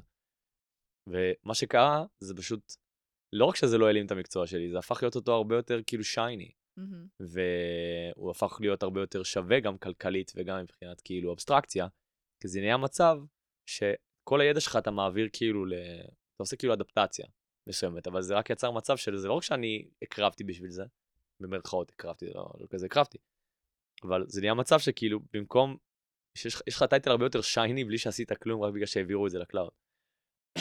מה אני מנסה להגיד?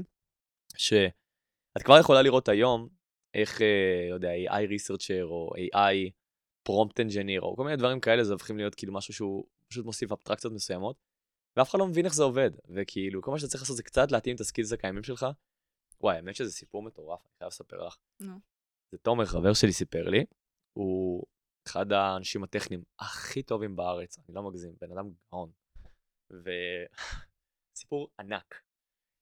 והוא עשה, סתם ישב באיזה סופש, לפני לא מזמן, כתב איזה משהו, איזה בוט, שעובד עם LangChain ו Python וכל מיני דברים כאלה, שעושה איזה כל מיני דברים של AI. מה הוא עושה? הוא לוקח איזה, יש להם איזה בוט שכאילו, שהיה פותח אה, תקלות לצוות שלו, מה שהוא עשה זה פשוט שהוא הוסיף שכבה של AI מעל זה.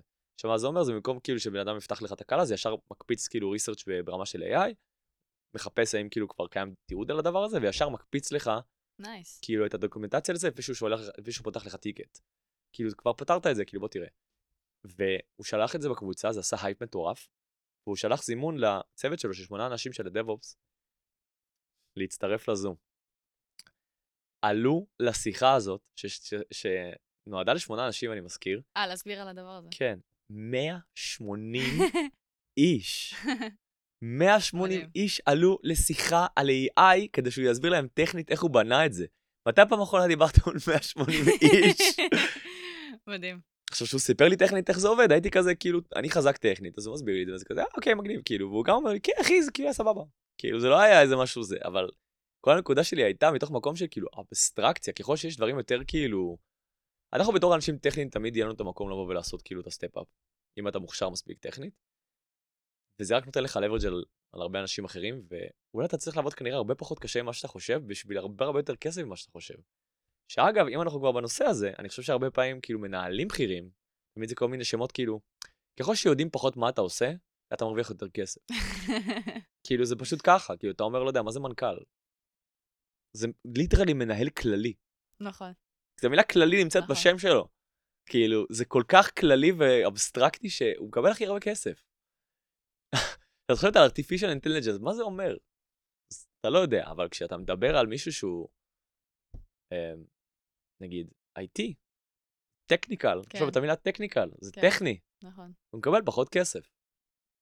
אז אתה אומר אה, להוסיף אני לנו אומר להיות כל מיני אופטימית, שמות. זה מה שאני אומר. אוקיי, להיות. אופטימית, להיות אופטימית לזה שכאילו, שיש מקום להתקדם וגם להיות טכני זה כאילו, כנראה תרוויח פשוט יותר כסף, כי פשוט פחות ידעו מה אתה עושה. אוקיי, טוב, מעניין, גרסה מעניינת. כן, אוקיי. גרסה מאוד מעניינת. נראה עוד שנתיים, שלוש איפה אנחנו, ואיזה טייטלים יש לנו. כן.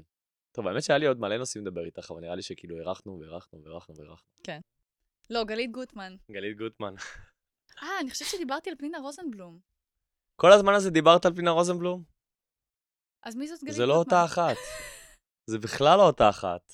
זה משהו אחר לחלוטין. טוב, תצטרך אה, להוסיף את זה. אני אוסיף לך זה, נעשה- נעשה עוד פרק, זה מה שנעשה. טוב, נעשה עוד. פרק רק על גלית גוטמן, את יואו, ואני. זה לא נעים. ועוד נושאים, ממש לא נעים. יואו, לא אז. גלית גוטמן זה דיבור דווקא. כן, היא ממש דיבור. אחלה אוקיי. גלית גוטמן, אני ממש אוקיי. ממליץ. טוב. אמ, טוב, היה ממש מדהים לארח אותך, והיה לי כיף בטירוף, ובטוח שכל מי שהקשיב לך מאוד נהנה ולמד המון דברים. אמ, איפה אפשר למצוא אותך, אגב? ברשתות החברתיות, אם מישהו מעניין אותו לשאול אותך דברים על כל מה שסיפרת? כן, אז אה, קודם כל אני ממליצ- ממליצה לעקוב אחריי בטיקטוק, יש לי טיקטוק מעניין וחמוד. אה, אני מלמדת שם על איך אה, מעצבים דירות שכורות וכאלה, זה ממש נחמד. תחפשו פשוט Home Alchemy and Valchemy כאלה באינסטגרם ותמצאו אותי, אולי תוסיף גם את בטח, האט אינסטגרם שלי, כן, בטח. מגניב. והטיקטוק. והאם יש דברי סיום לכל מי שמקשיב? אולי לאישה שמקשיבה? לאישה שמקשיבה.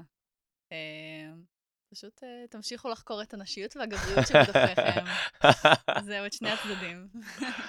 יאללה, במסר זה אנחנו נסגור את הזה. תודה רבה שבאת, ואני. מקווה שנוכל להזמין עוד אנשים מהשבט ומכל הסיפורים, ולהמשיך פה בתנועת מחקר לגבי העבר שלהם, ולראות איפה הם היום. מושלם, אני... ואני מבטיח שנעשה עוד. פרק בעתיד. מעולה. תודה רבה. תודה.